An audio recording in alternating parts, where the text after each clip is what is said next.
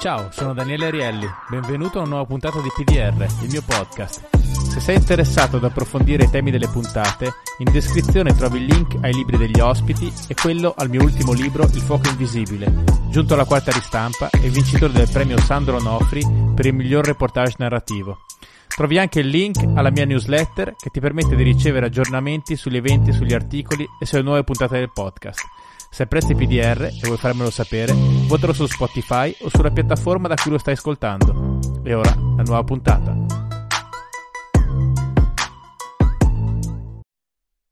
Senti, così a bruciapelo, com'è la vita senza social?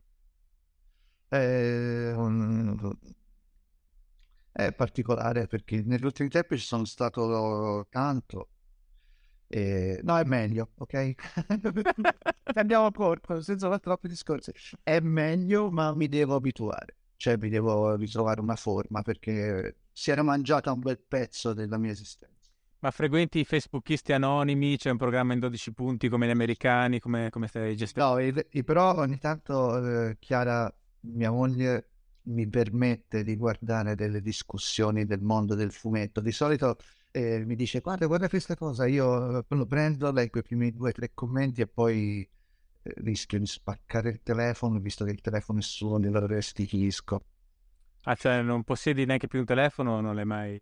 No, il telefono ce l'ho, ma non ho Le app. chiuso l'account Facebook, ho chiuso l'account Twitter e so che potrei andare su Facebook usando un browser normale fuori dalla, dall'app di Facebook, eccetera, ma riesco a resistere. È un po' come le sigarette, so che potrei fumare in ogni istante, però non fumo. Senti, ma prima di chiudere, hai guardato le statistiche dell'iPhone? Quante, quante riattivazioni facevi dello schermo in un giorno, queste cose qua? Cioè, oh. hai dato, hai dato una dimensione di dati alla tua dipendenza o era così spannometrica? No, ci devo dire la verità, il giorno in cui ho chiuso tutto, ho chiuso tutto di, di getto sono tornato a casa e proprio non ho nemmeno pensato a su, forse su Facebook ho scritto una cosa tipo ciao ragazzi, cioè se, se, siamo amici nella vita reale avete il numero di telefono e la mail e quindi ci sentiremo comunque. E poi ho chiuso tutto, l'ho fatto proprio non è che mi sono svegliato la mattina e ho programmato lo spegnimento, è stata proprio una reazione anche abbastanza violenta proprio e molto rapida, quindi no, non ho guardato nulla, ma, ma so com'era la mia vita cioè, non ho bisogno di guardare i numeri. Sono sicuro che se guardassi le statistiche starei ancora peggio, perché poi succede sempre così, no? Che te pensi esserci stato tre ore, sei stato nove. Eh, però diciamo che la percezione che avevo già senza le statistiche era più che sufficiente. Ma la goccia che ha fatto traboccare il vaso qual è stata?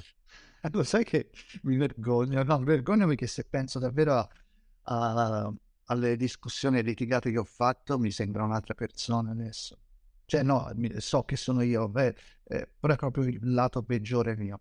Eh, l'ultimo giorno, eh, se vuoi si va proprio subito sulle cose super intime, privatissime, dato così.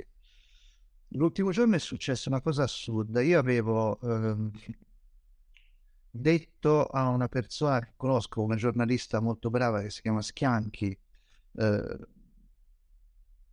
che aveva fatto un tweet su una battuta di Cremonini, il cantante. Mi ricordo, Cremonini... Mi ricordo quel flake. Per i tuoi ascoltatori fai un breve riassunto. No, me la ricordo a grandi linee. C'era una canzone con un verso che, no, di... che dieci anni fa non avremmo neanche considerato. Che... No?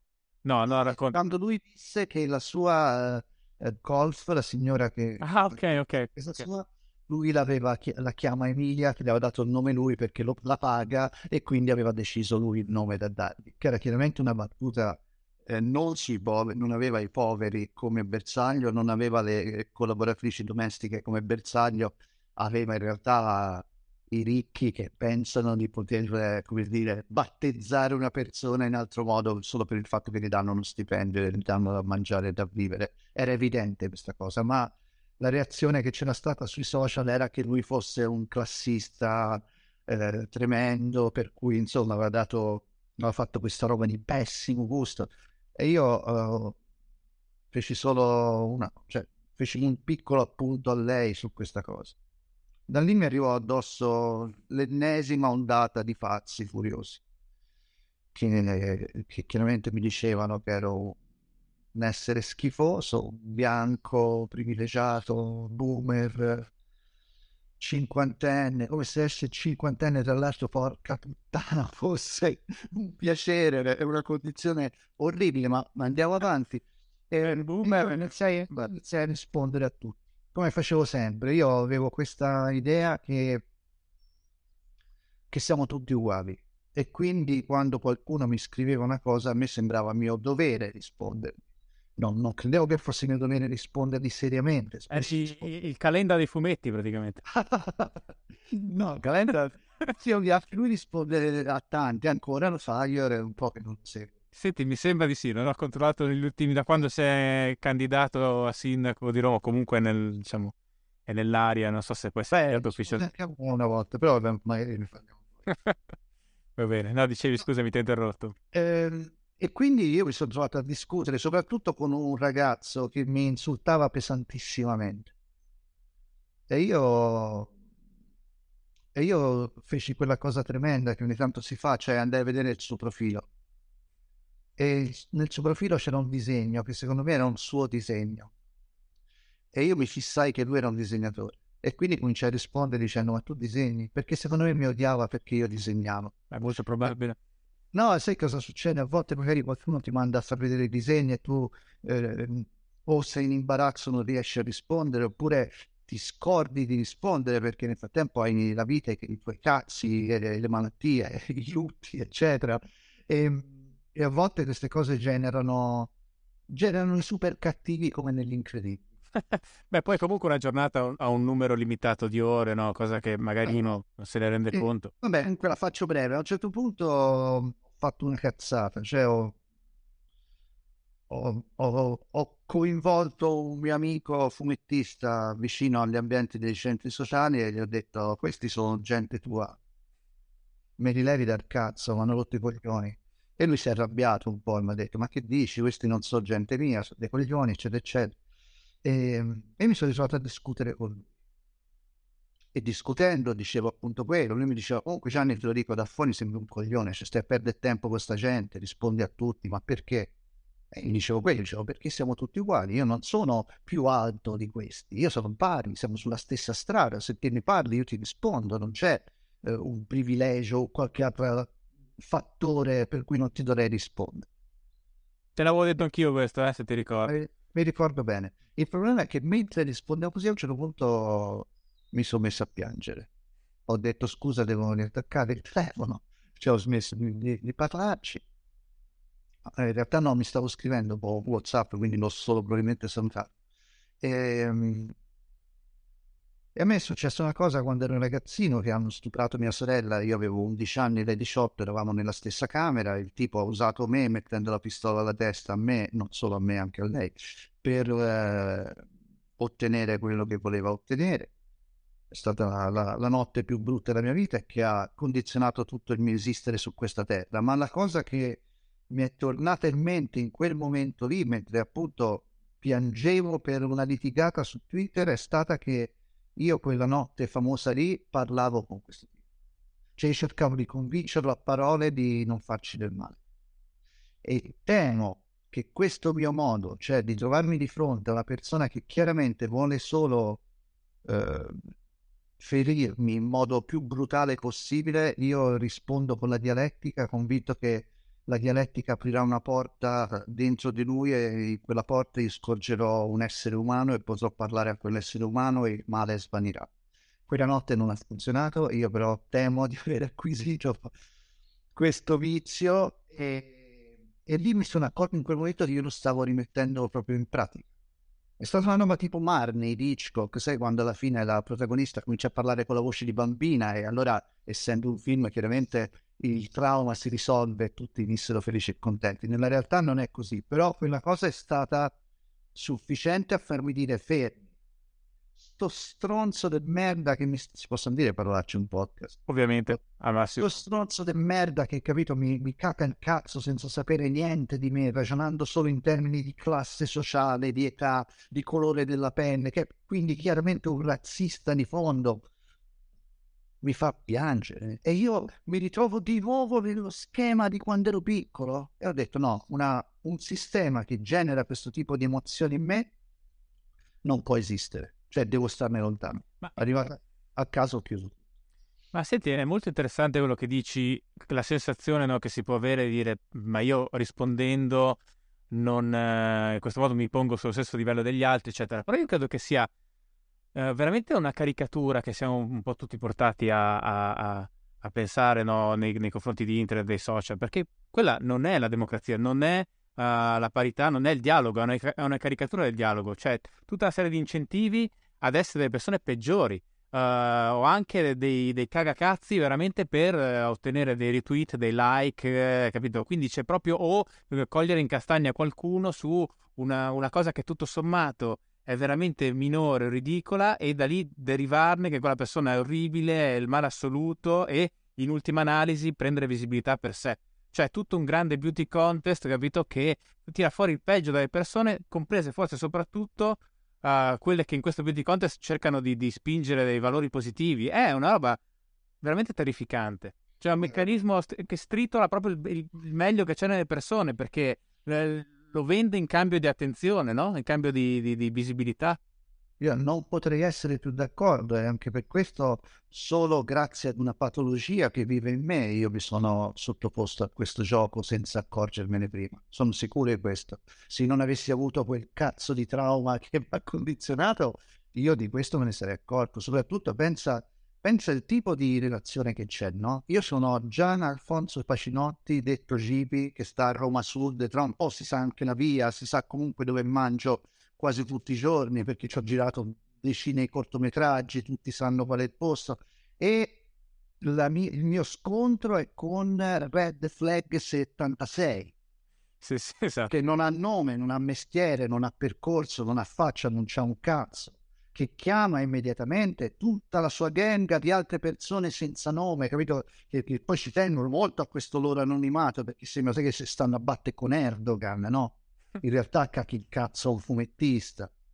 Cioè, ehm, ripeto, sono d'accordo, se non avessi avuto questo buco mio personale, questo mio difetto eh, causato, credo poi, perché sai, fare quello psicologo di se stesso è sempre pericoloso, però è anche vero che nel mio mestiere l'ho fatto per tanti anni, di, di, guardare dentro di me in modo più attento possibile.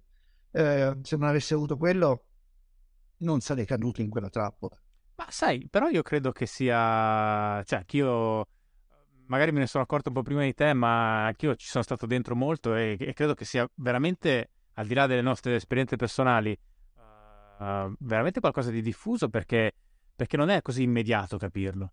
Cioè, e c'è molto forte. Poi c'è questa, questa ricompensa e dopamina importante. Io guardo adesso, uh, con l'uscita del, del, del, mio ultimo libro, mi ero installato l'app di Facebook e di Twitter uh, sul, sul, telefono, adesso l'ho ricancellate, eh, ma mi sono accorto che già solo il fatto di avere l'app ti, ti, portava a spendere un sacco di tempo là sopra, tempo inutile, che poi sono come le, come le, le calorie proprio del, del fast food, no? Cioè è quel tipo di soddisfazione che è talmente mm, impalpabile, talmente poco solida, talmente artefatta, che, che poi ti genera ancora più fame, no? Eh, ed è sempre una fame sbagliata, cioè è proprio un'alterazione di quelli che sono gli equilibri eh, psicologici di una persona, è veramente della nuova eroina sta roba qui. Io sono super d'accordo anche su questo, voglio aggiungere una cosa che non mi va nemmeno dare idea poi della povera vittima che siccome ha avuto il trauma nel passato adesso subisce queste robe, no, io ricevevo tonnellate di complimenti e di vanità dal, dai social network, cioè io avevo una media di minima di 10 persone che mi davano del genio al giorno e eh, a pensarci adesso quel lato lì è forse quello anche più pericoloso, cioè rischi sono d'accordo. Che questa lusinga ti convinca. Tutti siamo, siamo sensibili alle lusinghe. Chi dice io no è soltanto perché non è stato oggetto a sufficienza, secondo me. Sì, assolutamente. assolutamente. E, e, quindi è vero, te leggi Gipi, sei un cazzo di genio, ti danno, no, ma che dici? Ma qualcosa dentro di te nel frattempo gode. E, no, se, se... e se sei uno che fa un mestiere come il nostro, che secondo me dovrebbe essere un mestiere di continua ricerca e crescita, questo è il veleno, perché rischi di, di crederci. E a quel punto ti svegli la mattina e dici, sai che c'è? Ho una frase fica. forse è giusto che io la faccia sapere a tutti. Beh, forse no.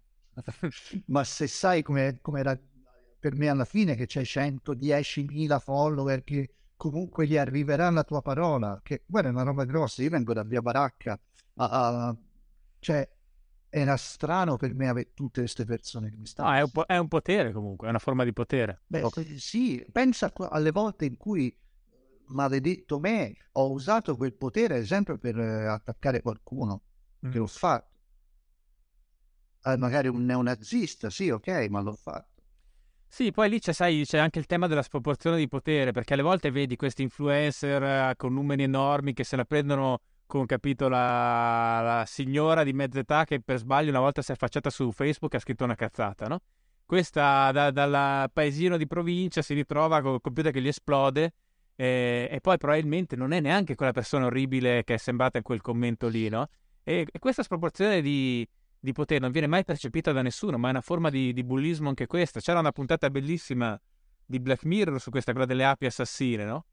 che, che con le api, che hanno certo queste api robot che vanno a uccidere uh, degli haters, no? Che questi sono effettivamente gli haters, però forse non meritano di avere un cervello trapanato da, da un'ape assassina, no? E alle volte, alle volte questa sproporzione non si coglie. C'è gente che ha fatto carriere su queste cose, un po' il, il principio uh, no, di striscia la notizia nell'era della televisione e vai a prenderla con la fattucchiera, con la cosa, e, e, con il potere di 10 milioni di persone che ti seguono, capito? Quella gente che andrebbe riportata ai carabinieri e che, diciamo, e, che, la legge segua il suo corso, ma non è la soluzione, non può essere il linciaggio pubblico, non, no? È, è diventata la normalità questo. Assolutamente, ma perché lei mi insegna che il capo espiatorio è uno dei temi fondamentali di tutta questa roba, tanto poi ci arriviamo sicuro. Però io, figurati, io ebbi fastidio anche quando Boldrini pubblicò gli screen dei, di alcuni di questi suoi odiatori. Cioè, d'accordo. Cioè, no, ma la, con- la, condanna rimane, è ovvio, però devi... A me, a me manca il culo, devo essere sincero, manca il culo dover fare sempre di questi tipi di vediamo. No, delle messe delle specifiche, no? Cazzo, come se potesse esistere in questo mondo una, un istante in cui io sono d'accordo con uno che dà della puttana a Boldrini, cioè, ma non esiste sulla terra. Ovvio, ovvio. Però non posso nemmeno prendere il cervello e buttarlo via a causa di questa cosa. Un esempio, sulla pagina sua, da que- eh, non hanno mai utilizzato il filtro di profanità. Perché no? Ma è, è, un po' come il discorso sulla legge diffama- sulla diffamazione che... Uh se fosse utilizzata, implementata, se la gente denunciasse, poi ci fosse anche da parte della polizia postale diciamo, una certa uh, capacità di far, di far, seguito poi a queste denunce, sarebbe più che sufficiente. Gest- non c'è bisogno di nuove leggi, no? questa cosa non dice mai nessuno. Sempre là di creare leggi contro l'hate speech, eh, cioè, dibattiti di legge, eccetera. Esiste una legge sulla diffamazione che è già molto severa in Italia, è, è, è, è punitiva anche, non solo dal punto di vista economico, ma anche anche penale in alcuni casi, per cui perché, perché non, non, usiamo quella, no? Perché no? Io, io, non so come funzionano poi in realtà, i, cioè, qual è il meccanismo davvero per arrivare a individuare qualcuno e fargli una denuncia. È vero, eh, tempo fa, uno, cioè, tanti mesi ormai eh, fa, io volevo denunciare una persona che aveva scritto delle cose orribili sul mio conto su Twitter. Feci qualche indagine, scoprì chi era, avevo l'avvocato pronto, tutto quanto, poi decisi di non proseguire perché facendo queste indagini vidi che era una persona molto sfortunata e quindi decisi di lasciar perdere. Ma tornando al discorso... No, però scusami. Essendo, beh, fammi, sì, sì. essendo, essendo pazzo, eh, quando c'era questa cosa del... quando venne il, cioè quel giorno in cui lei o staff, insomma, postarono questo screen con i nomi delle persone che l'avevano offesa con queste offese orribili che avevano fatto. Io che sono malato di mente, almeno lo ero più di quanto forse sono adesso, andai a cercarmi tutti i profili di queste persone. Ed erano persone con una consapevolezza del mezzo che stavano usando sotto zero, proprio sotto zero, cioè era l'equivalente della mia nonna quando primo, la prima settimana in cui ebbe un telecomando della televisione in mano che ci parlava dentro o di mia madre che quando stavo a Parigi ci parlavo via Skype andava a guardare dietro il monitor per vedessero nascosto capito? Quindi l'idea che un'alta carica dello Stato con la sua potenza, perché non puoi pensare di essere alla pari di un rincoglionito analfabeta che ha, ha scritto una roba sgrammaticata senza nemmeno sapere cosa stava facendo, che usi quella potenza per schiacciare pubblicamente delle persone, perché poi quello che trovavo su questi profili era che c'erano decine di decine e centinaia di utenti evoluti di sinistra che andavano a dire delle robe orrende a queste persone. No, ma infatti è la sproporzione dei poteri di cui ti parlavo prima, di cui nessuno, nessuno sembra mai prendere in considerazione, ma che è importante. E poi anche il discorso della...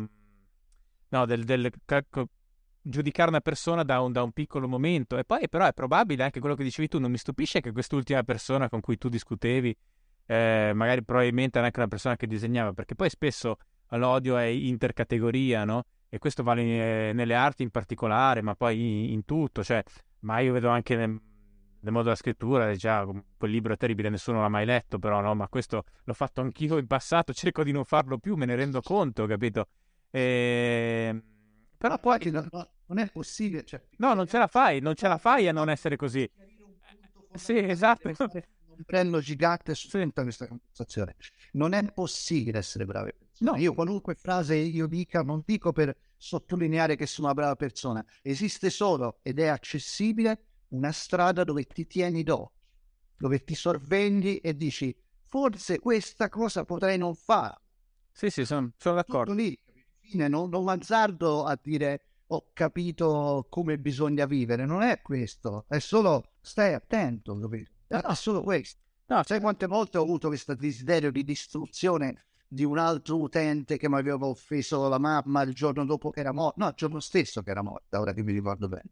C'era uno che mi aveva raccontato proprio per esteso tutto il festino sessuale che avevano fatto lui e i suoi amici fascisti con il culo di mia madre il giorno in cui è morto. Mi ha scritto sta roba. Eh, tra l'altro, poverino, lui non lo sapeva che era morto, è stato un caso. Però pensa cosa succede, no? Però l'errore è mio L'errore mio che nel giorno in cui è morta mia madre, comunque il minuto per guardare Twitter l'ho trovato. E di questa cosa porto grande vergogna. Ma sì, è un insieme di cose. Il problema è che appunto non c'è una soluzione unica e non si può smettere di alla fine di essere umani, perché questo significa essere umani in una maniera o nell'altra, in tutte e due le direzioni, capito? Però almeno capi- cercare di capire il meccanismo, eh, relativizzarlo e-, e, capire come funziona e come poi anche siamo incentivati da queste piattaforme a comportarci così, un po' di aiuto lo danno. Quello è, quello è uno degli aspetti che dopo mi hanno, mi hanno aiutato a non riaprirli gli account. Cioè il fatto di comprendere abbastanza seriamente che queste piattaforme sono ingegnerizzate per alimentare questo tipo di comportamento. Cioè che il, questa forma di odio, parola a lei cara, dottore, eh, è funzionale al guadagno di qualcuno. Mi ricordo ero in vacanza quest'estate e era proprio pochi giorni prima che chiudessi tutto, ero in una discussione, stavo sulla spiaggia e comunque spippolavo questo cazzo di telefono e avevo le vene nel collo gonfie così per questa litigata col solito anonimo che mi infamava sulla base di sue invenzioni sulla mia vita. E a un certo punto avevo letto da pochissimo il libro tuo e a un certo punto alzai gli occhi c'era questo panfilo meraviglioso nella rada, mentre io ero cioè, piantato insieme ad altri sudici come me sulla spiaggia, e, e io pensai, porca puttana, te che hai fatto questo sei e sono sicuro che non ce l'hai manco acceso ora il tuo cazzo di social network. E mi sono sentito così coglione, cioè, come dire, a spendere quelle energie e, e soprattutto anche a a provare quella sofferenza su una piattaforma che era fatta in modo che io litigassi, perché più io stavo a litigare, più aumentava il valore per gli inserzionisti. Esatto. Ha fatto sentire troppo stupido. Ma. È, è, un gigantesco esperimento co- come coi topi, no? Perché poi alla fine il punto fondamentale è perché queste piattaforme sono diventate così? Perché eh, la, chi diventa più grande prende tutto il mercato fondamentalmente, no? l'effetto rete. Per cui non esiste un solo Facebook su un determinato territorio, non esistono 10, non esistono 15, non esistono neanche 3. Quindi per diventare quello dominante che poi prende tutta la torta, eh, si mette in piedi, hanno messo in piedi uno sforzo ingegneristico. A un certo punto c'era stato anche il tentativo di Google, no? Di cos'era Google Plus si chiamava, che poi è fallito, no? E un, un tentativo ingegneristico, ma anche insomma andando nella, a vedere proprio anche la, l'aspetto neurologico, biologico degli esseri umani, per tenere le persone su, sulla piattaforma, perché è la piattaforma che tiene di più le persone là sopra è l'unica che sopravvive, diventa il re della foresta e a quel punto non c'è limite a quanti soldi può fare praticamente. Però è un gigantesco esperimento sociale. Cioè... Anche perché per farlo ti lavorano sul cervello, nel senso, cioè ti programmano le iniezioni di dopamina che ti arrivano come ti devono arrivare e non ci puoi fare un cazzo.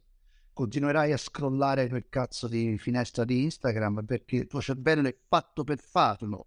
Sì, esattamente. Cioè, è proprio lo, lo, è, è buffa, leggevo delle robe su, questo, su questi processi che si innescano, per cui non puoi smettere di fare questo scrolling per rivelare il post seguente, no? che è una roba legata alla, all'evoluzione, è una roba di, della, come dire, piacere, la necessità per l'uomo di prevedere il futuro, che è una roba quando eravamo eh, primitivi ci serviva certo. a, a sopravvivere, capire se sarebbe passata una tigre dai denti a sciabola. Sì, sì, certo. Questa è la stessa roba, ti vai sempre a vedere se lo puoi fare, se c'è un altro oggetto sconosciuto, te lo devi vedere, perché quell'oggetto sconosciuto ti accende la roba in cervello che tantissimi anni fa era quella che ti permetteva di sopravvivere. Quel tipo di attenzione, quel tipo di curiosità, di vedere queste tracce dove portano, ce ne saranno altre, capito? Certo. E, e le persone che hanno fatto sta roba non sono dei coglioni come me, questi ci hanno studiato proprio, e lo sapevano e sono fatti apposta. Sì, è un meccanismo di coevoluzione, nel senso che la, la piattaforma e il software eh, si, si, evolve assieme con quelle che poi sono questi a priori biologici, storici, cognitivi dell'essere umano. Cioè, non è che, il, eh, non è che la piattaforma ci rende cattivi, seleziona dei tratti piuttosto che altri, perché con quei tratti, eh, spingendo su quei tratti, ci tiene là. Però è ovvio che tutta roba che abbiamo già dentro, non è che in sé ci rende delle persone peggiori, semplicemente va a incidere proprio su... Eh, sono, se vuoi, mezzucci, però in realtà uh, creati con un grande dispendio eh, di, di, intelligenza per tenerci là sopra. Quello che dici tu adesso sulla tigre antiasciabola è, è, è così, è molto interessante perché è piena la nostra realtà di, di situazioni in cui tutti i nostri a priori evoluzionistici, cioè il modo in cui ci siamo creati tantissimi anni fa, oggi vengono distorti in un ambiente totalmente diverso, no? Anche la, la, la, funzione della paura, no? La funzione della paura è, lavora un po' per eccesso, no? Cioè tendiamo ad avere uh, paura anche di cose che forse tutto sommato statisticamente non sono poi più così pericolose. E non sto assolutamente parlando del Covid, ma dico in generale. Certo. Eh, eh, però questo, ovviamente, in un mondo pre-scientifico, cioè pre-tecnologico, pre-scientifico, aveva una funzione di sopravvivenza, perché era meglio avere una paura in più che una in meno per sopravvivere nella foresta o comunque in un ambiente certo. molto ostile, no? Però chiaramente questa... Eh... Scusa, no. No, ovviamente questo in un ambiente informativo in cui sei bombardato di cose che possono potenzialmente generare paura, diventa una distorsione, perché non è più l'ombra del, del predatore nel, nella foresta, no? che era, che era giusto prendere sul serio anche se era soltanto un'ombra, ma diventano centinaia, migliaia di ombre, no? E poi, appunto, e poi non è solo quello, cioè con l'ombra del predatore della foresta tu ti puoi confrontare. Esatto. Noi adesso siamo invece continuamente soggetti a milioni di predatori della foresta che percepiamo come fossero dietro l'angolo, anche se magari sono invece in Uganda, no? Che ti stilano questa sorta di, come dire, di convinzione intanto che il mondo stia andando in continuazione, cioè che siamo sempre sull'orlo di un cataclisma di qualche tipo, cioè nessun problema eh, si riesce ad affrontarlo con lucidità perché ogni problema è catastrofico. Perché è chiaro che se io penso che eh, vicino a casa mia c'è stato un omicidio ieri e l'assassino è ancora in giro, posso averci un po' di strizza al culo pensando arriverà mica a casa mia. Ma se per qualche motivo mi convinco che ci sono stati 10.000 omicidi e ci sono 10.000 assassini in giro, la mia vita diventa un inferno. Io non posso altro che dedurre che la società umana è finita.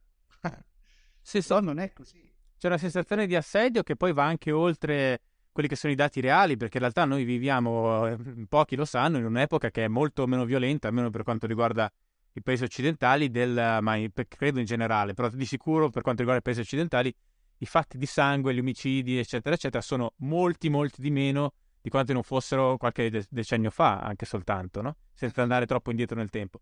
Però questa cosa tu la dici a una persona qualsiasi e difficilmente ci crede, perché c'è un, un'esplosione della rappresentazione della violenza, no? Rispetto alla violenza. E, e questa è anche una forma di... come vuoi chiamarla? Cioè ci sono anche dei termini, no? Però... Poi c'è anche proprio una vittoria schiacciante della rappresentazione della realtà rispetto alla realtà cioè delle parole rispetto a, una realtà tangibile, per esempio. Se guardi l'attenzione che viene messa sulle parole con, con questa convinzione che, eh, che le parole siano proprio assolutamente fondamentali per cambiare il mondo, So, sto, sto, dicendo le robe di un popolare mostruoso, capito? Ma io eh, che ho una grandissima ammirazione per Moretti, il regista, penso che la sua frase, le parole sono importanti, che tante persone di sinistra portano tipo Vangelo, sia un po' andata a male. Cioè, penso che abbia un po'... Mio padre, che non era assolutamente una persona geniale come Nanni Muretti, non ha fatto film belli come lui, eh, diceva una cosa che, che io in vecchiaia purtroppo sto cominciando ad abbracciare. E lui diceva il contrario, lui diceva le parole le porta via il vento ed era molto convinto che era più importante per lui fare gesti eh, reali che fossero di, positivi per qualcuno piuttosto che parlare di quei gesti per qualcuno. Non, non credeva, esempio. ho sempre pensato che se io, non so, se, se, se vado da un barbone a termine e gli dico... Eh, mio caro Barbone, io comprendo perfettamente la tua condizione credo che il sistema capitalistico ti abbia schiacciato la vita e questo non è giusto, io soffro tantissimo per te, ciao, e me ne vado. Certo. Faccio un'azione completamente diversa dal e dirgli, oh Barbone merda, ti ho portato un panino al prosciutto. Sì, sì, certo, non c'è dubbio su questo.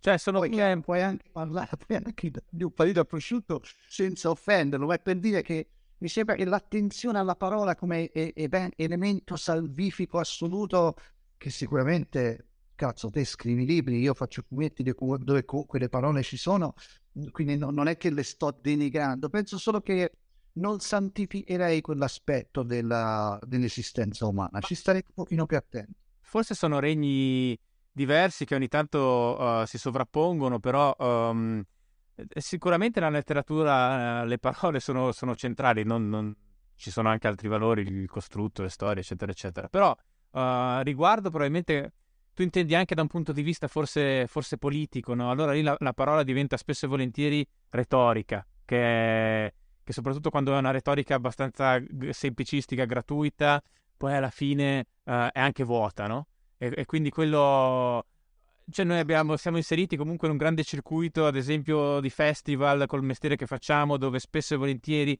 no, c'è questa retorica della parola che salva, eccetera, eccetera. Sì, occasionalmente può succedere, però effettivamente se salvi fisicamente una persona eh, puoi farlo anche da muto. Diciamo, diciamo quella, quella, quella il famoso bagnino muto, quello che salva il fuori non parla, cioè eh, no, quella retorica lì è molto, bisogna dire che comunque secondo me è abbastanza rilegata a, a determinati ambienti.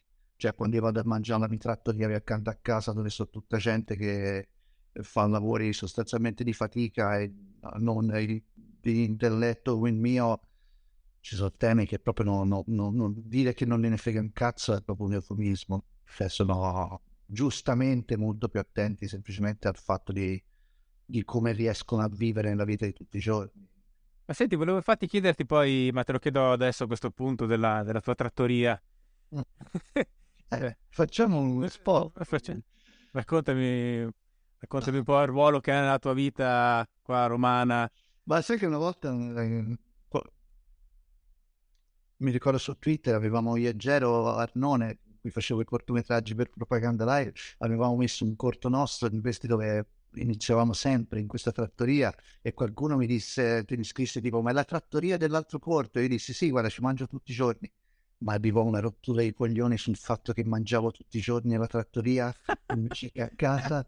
E quindi, cioè, probabilmente ho anche specificato che non costa un cazzo, capito? Che stavo facendo due conti, sì, spendevo di più alla supera Però, no, poi senza considerare che per la gente che fa me- mestiere nostro, cioè è anche un'occasione per uscire di casa, perché altrimenti, no? Poi non so, se facessi da mangiare come faccio io, o facessi a mangiare come fa la moglie, ti assicuro che andresti a mangiare fuori molto volentieri.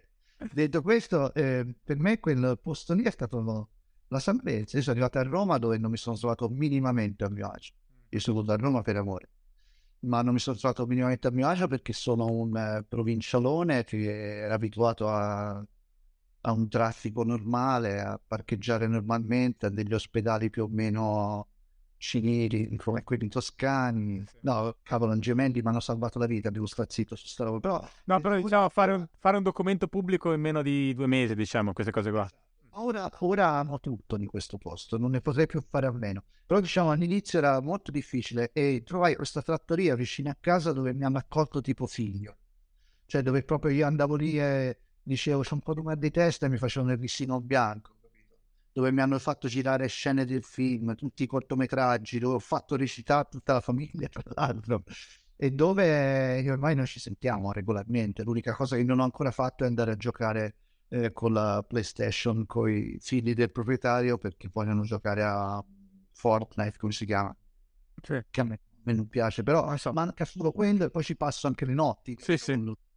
No, poi questo è anche l'aspetto bello della romanità, no? Cioè, nel senso, non ti puoi aspettare del documento anagrafe nei tempi che sarebbero necessari in altre parti d'Italia, però poi appunto c'è queste cose che effettivamente... Poi, poi io ho sta roba, sai, io vado, vado, io esco di casa che ho i pantaloni mimetici, la felpa dell'MMA, cioè, non hanno fermato per strada uno che voleva portare su palestra di jiu-jitsu, cioè...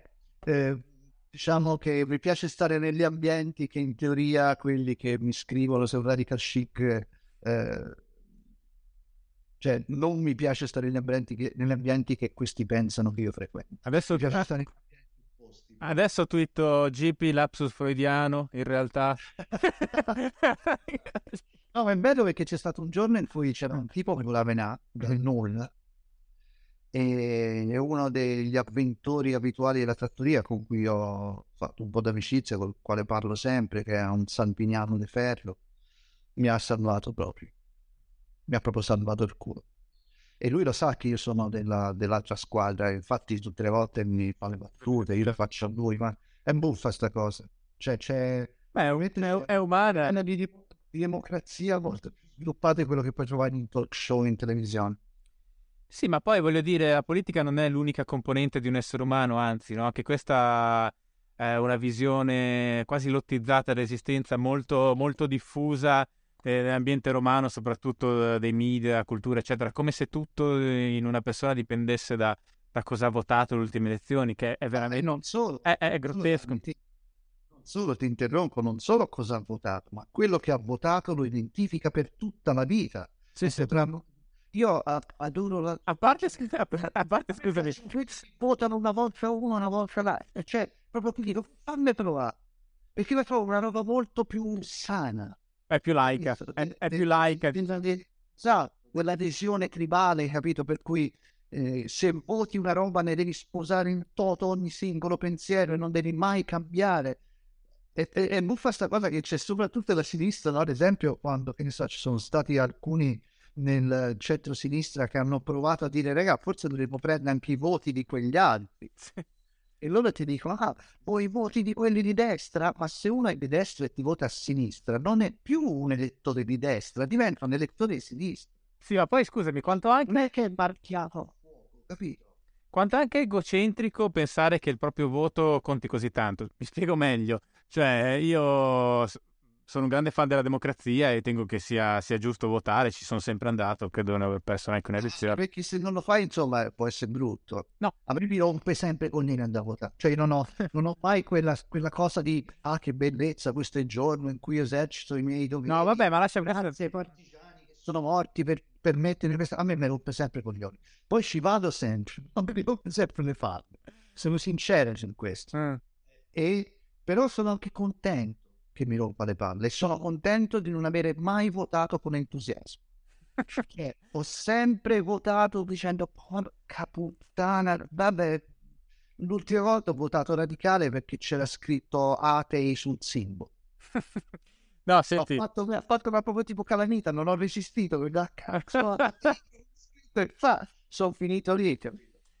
No, è, è, sempre un'esperienza un po' frustrante, ma questo fa parte del gioco. Ultimamente sta diventando parecchio frustrante perché io una mancanza di scelta come questa attuale non, non me la ricordo. Uh, non ho 150 anni, però insomma, uh, una ventina di anni in cui ho votato non mi ricordo una situazione così povera di opzioni uh, come, come, questo momento. Quindi insomma sì, c'è sempre un po' di frustrazione no? Nel, quando voti, però d'altro canto... No, però il punto che dicevo prima è quanto è ridicolo pensare che non solo il, il voto di una persona, che, debba, che, tra l'altro deve essere quello per tutta la vita, come dicevi tu, sia definente della persona, ma anche che sia così, così in assoluto rilevante. Capisco la finzione, che è vero che tutti pensano, poi come arriva, arriva a incidere in effetti, no? Però, cioè, mi sembra anche molto, molto narcisistica come cosa, no? Cioè, come se il tuo voto veramente cambiasse i destini delle cose. È una cosa un po' sul bordo, no? Perché è vero che è così, devi, devi, devi prenderla come se fosse così e capisco la sua funzione, diciamo, comunicativa generale, ma al tempo stesso si serio, cioè non, non sei così importante. Non so, a me basterebbe levarci eh, l'afflato eroico e già sarei più tranquillo. Sì, sì. Eh, però sono entrambe le cose che vanno, vanno abbastanza di pari passo, capito? Eh, però sì, è una visione un po' da corte, no? Cioè, come se, se, se come vivo a corte, la cosa importante è, è, solamente chi sarà il re, tutto il resto non conta. Sì, sì, ho capito dire. Cioè, ah, ok, in questo senso qui ho capito. Sì. Che è un po', un po limitante rispetto all'esistenza, direi. Sì, sono d'accordo, ma anche, anche proprio avere, secondo me, tutta l'esistenza indirizzata all'analisi della puttanata di Salvini e a relativa reazione e indignazione mi sembra un, un modo abbastanza misero di stare mondo. Quella è una roba, è una roba terrificante, soprattutto e, perché... E lo dico perché ci sono stato, eh, intendiamoci. Cioè, quando ho lavorato nella satira, io che mi svegliavo la mattina e mangiavo sta roba. Beh, la satira, quel mestiere là, è difficile riuscire a farla sul medio-lungo periodo dove magari o sulle cose esistenziali, che vabbè, lì magari sarebbe più comicità che satira. È difficile però ecco, sì, la, l'ossessione italiana per il dibattito dei due o tre giorni, quello ha detto questo, quello ha detto quello. Vivendo a Roma poi è una roba che, cioè, senti delle persone che sono totalmente uh, dentro, cioè, pensa che non ci sia altro, no? E poi alla fine mi chiedo, ma quante persone veramente sono interessate a questo genere di dibattito? Capisco l'interesse per capire dove sarà l'Italia fra un anno, fra cinque anni, fra dieci anni, cosa che tra l'altro non interessa a nessuno, diciamo in questo mondo qua. Però questo invece mi sembrerebbe un tema interessante, no? Ma cosa adesso se poi pensi che eh, tantissime discussioni sono, vengono da virgolettati riportati sui giornali che spesso sono inventati in sana pianta. Sì, sì. C'è anche questo, che non è andato, no? Fra l'altro. E, e poi l'hanno... frase shock sì, sì. innesca la, la, polemicona che dura tre giorni e che eh, oltretutto non è mai stata pronunciata. Ma questa forma mentis poi rende fare il mestiere veramente difficile perché io adesso scrivo molto meno per i giornali, ma quando facevo reportage o comunque anche cose narrative che, che, che però eh, avevano diciamo i piedi nella realtà, è, è, abbastanza difficile in Italia uh, creare un rapporto di fiducia con le persone eh, che stai raccontando, perché sono abituate appunto alla persona che magari gli estrapola mezza frase e, e ci costruisce sopra un castello, la,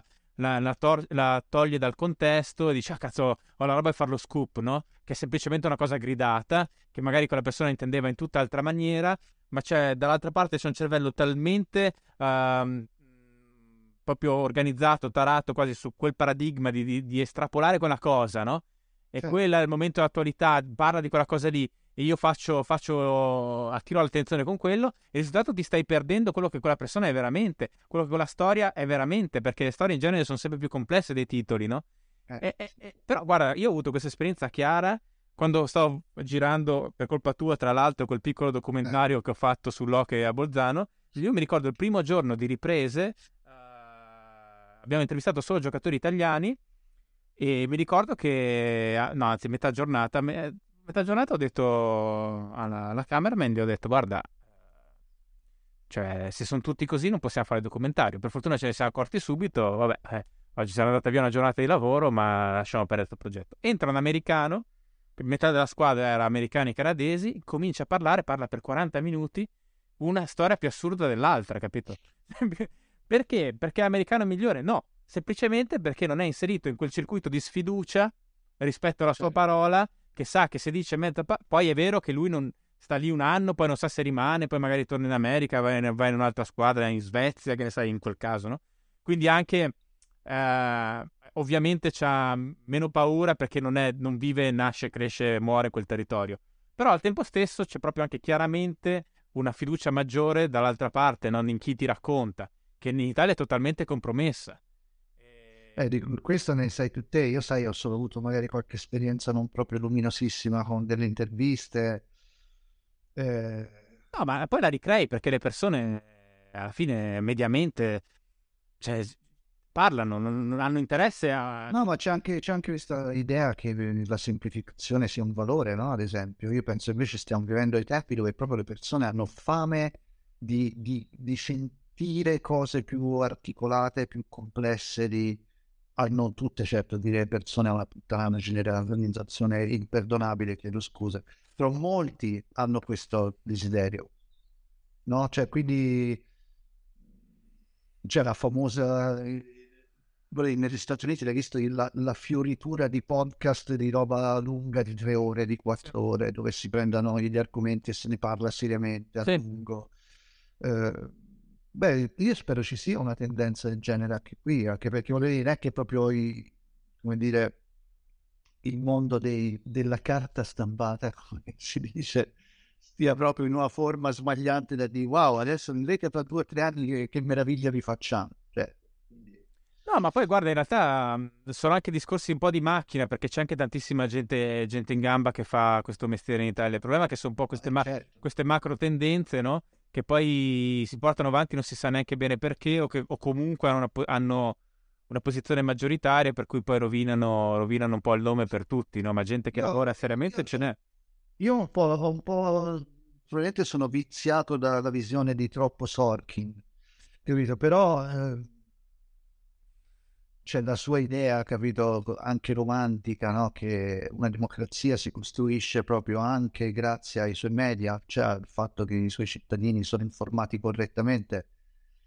Eh, sembra una cosa dimenticata da noi, non da tutti, figuriamoci, però io vengo da, io ho 57 anni, non, un po' di robetta l'ho visto, io ho visto come i talk show politici da, del passato, quelli che hanno costruito poi tutto il disprezzo verso la classe politica, che era una classe politica in parte sicuramente disprezzabile, ma che comunque è stata accomunata tutta un'idea di ladrocinio che poi ha prodotto i tempi moderni, dove non mi sembra che ne sia nato, nata un'Italia migliore, una classe politica no. particolarmente. No, no. Ma su questo infatti poi voglio portare delle persone al podcast per parlarne perché è veramente un tema fondamentale. Eh, allora te lo, te lo lascio aperto. No, eh, no, dimmi, dimmi, dimmi.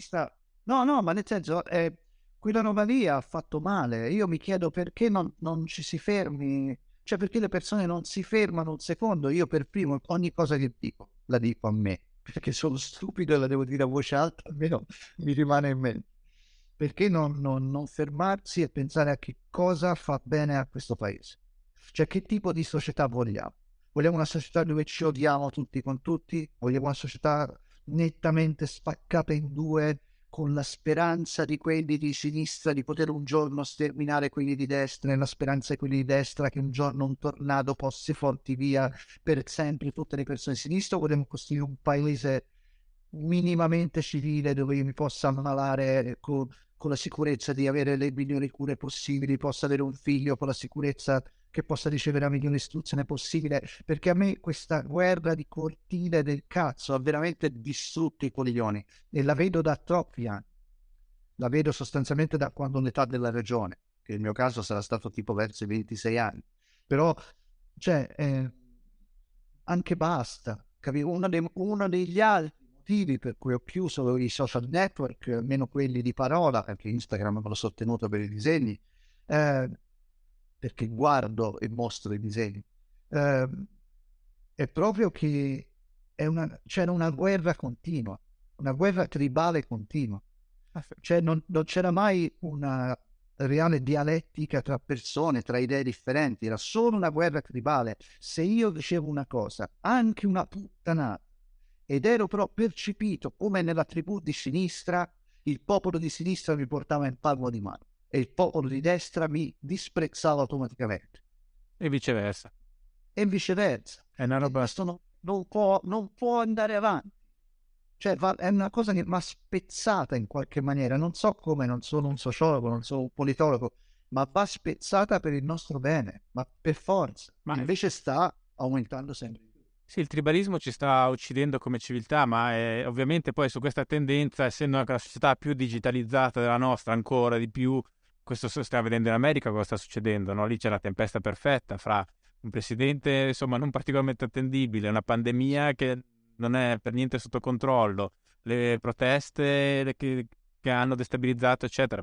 Partono anche da una situazione inaccettabile, ovviamente. Però, insomma, tutta una serie di cose che però dove non si riesce, dove vedi chiaramente che non riescono a trovare, come non riusciremo noi se la situazione degenerasse, io credo oggi, uh, a trovare un terreno comune su cui costruire, perché eh, l'Occidente è polarizzato.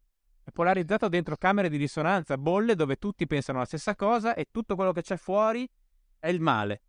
Capito? E, e tu non puoi mantenere in piedi una democrazia in questa maniera.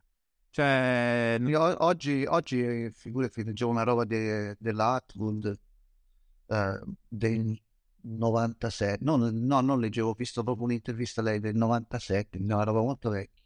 Lei diceva quello, diceva...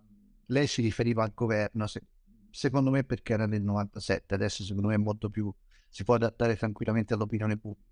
Eh, diceva se,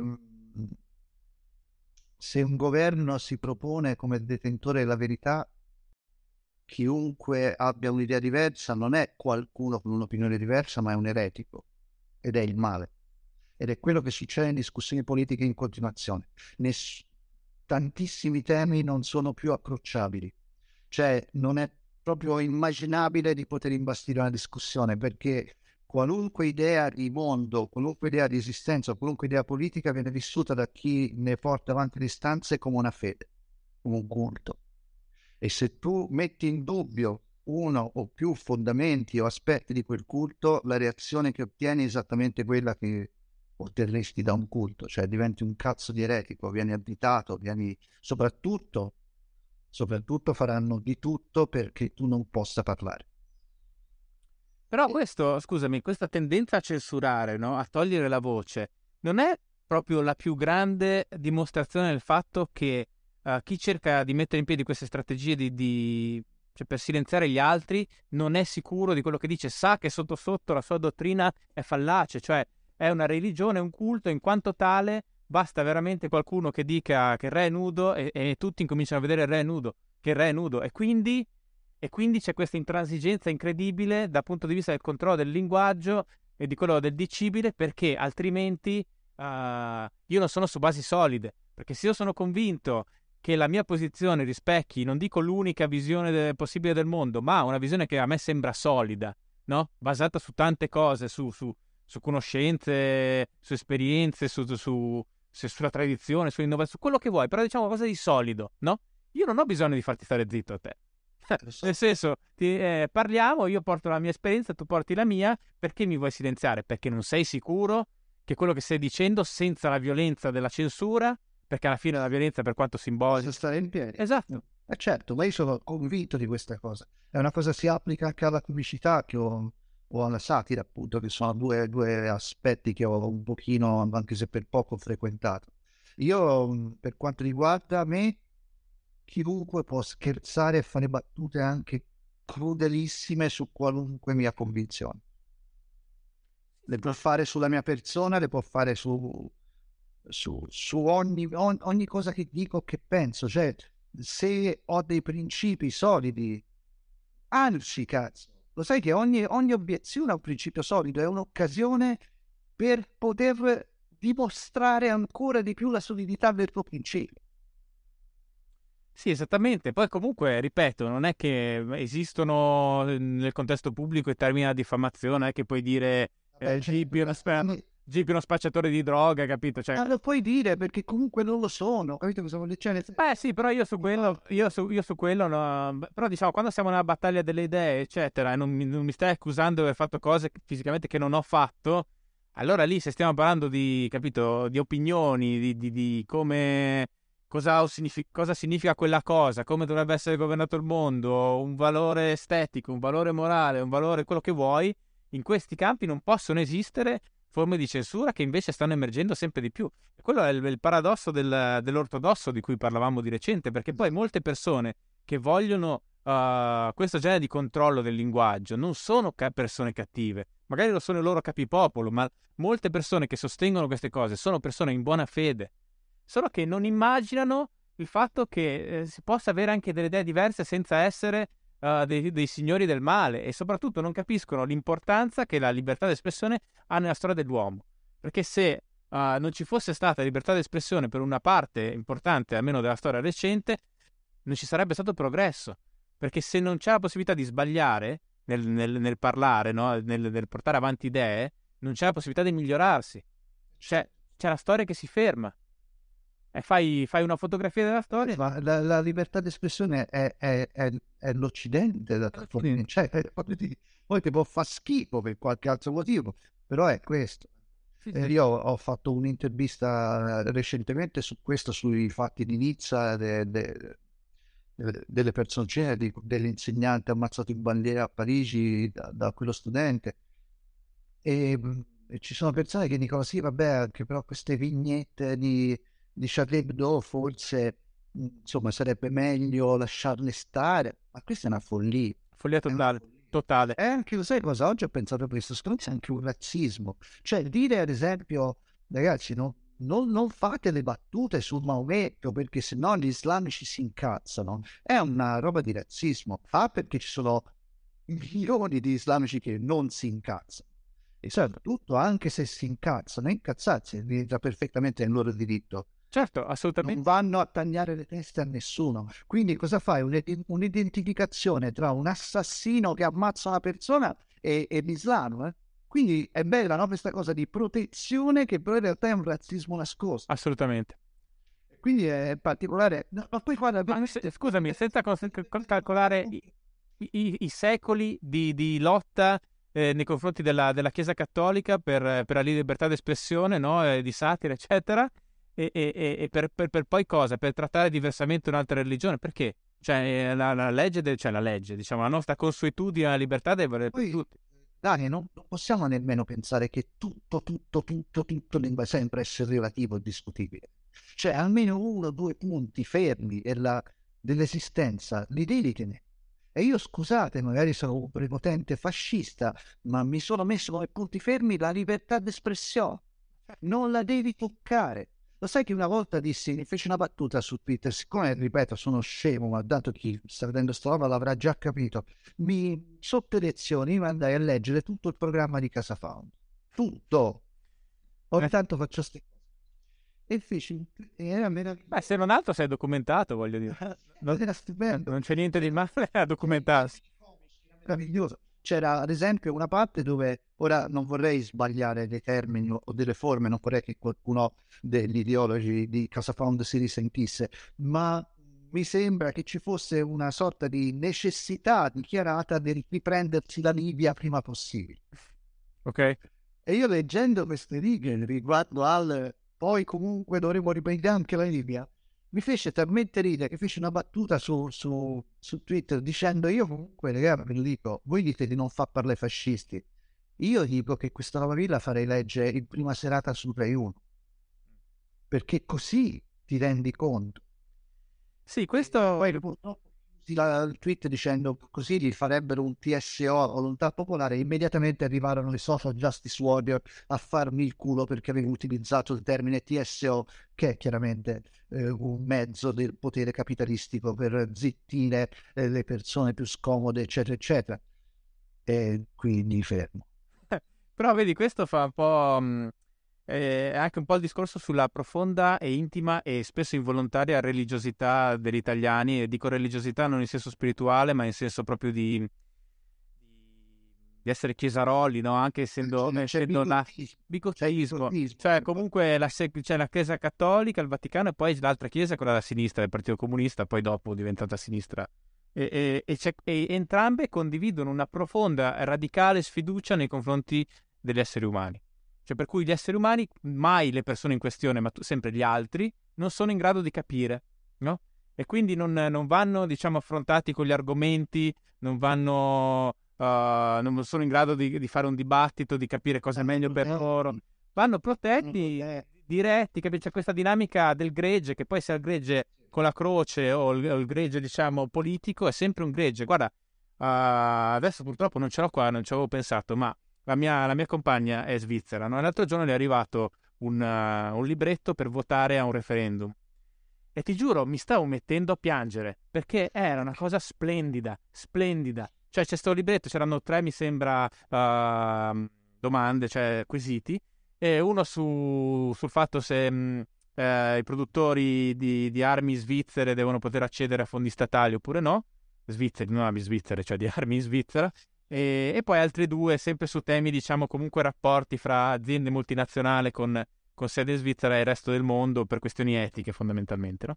E la cosa era presentata nel dettaglio, tu avevi uh, la, la, versione del, um, del, del, comitato promotore, la versione del, del, governo che era contro in tutti e tre i casi e, e, e poi diciamo una versione che non era una versione dove semplicemente ti spiegavano cosa sarebbe cambiato a livello legislativo, no? E, e, poi c'era una serie di conseguenze, ad esempio sulla questione delle aziende di armi, dicevano, uno diceva, ma guarda, eh, questa cosa impatterà sui fondi pensione degli, dei, degli anziani svizzeri perché molti soldi sono investiti là. Allora il comitato rispondeva, sì, però in realtà altri fondi pensione hanno fatto rendimenti migliori con investimenti etici, no? Per dire. Okay. E poi tutta una serie di argomenti, tutto di una civiltà che noi non abbiamo neanche idea, veramente. Ti trattavano, ti trattavano da adulti. Da adulti, da adulti. E poi mi ha scioccato perché noi non siamo abituati. Cioè tu metti le chiavi in mano di un settore, capito? Questa era una cosa che impattava su un settore sicuramente per miliardi di euro o di franchi svizzeri.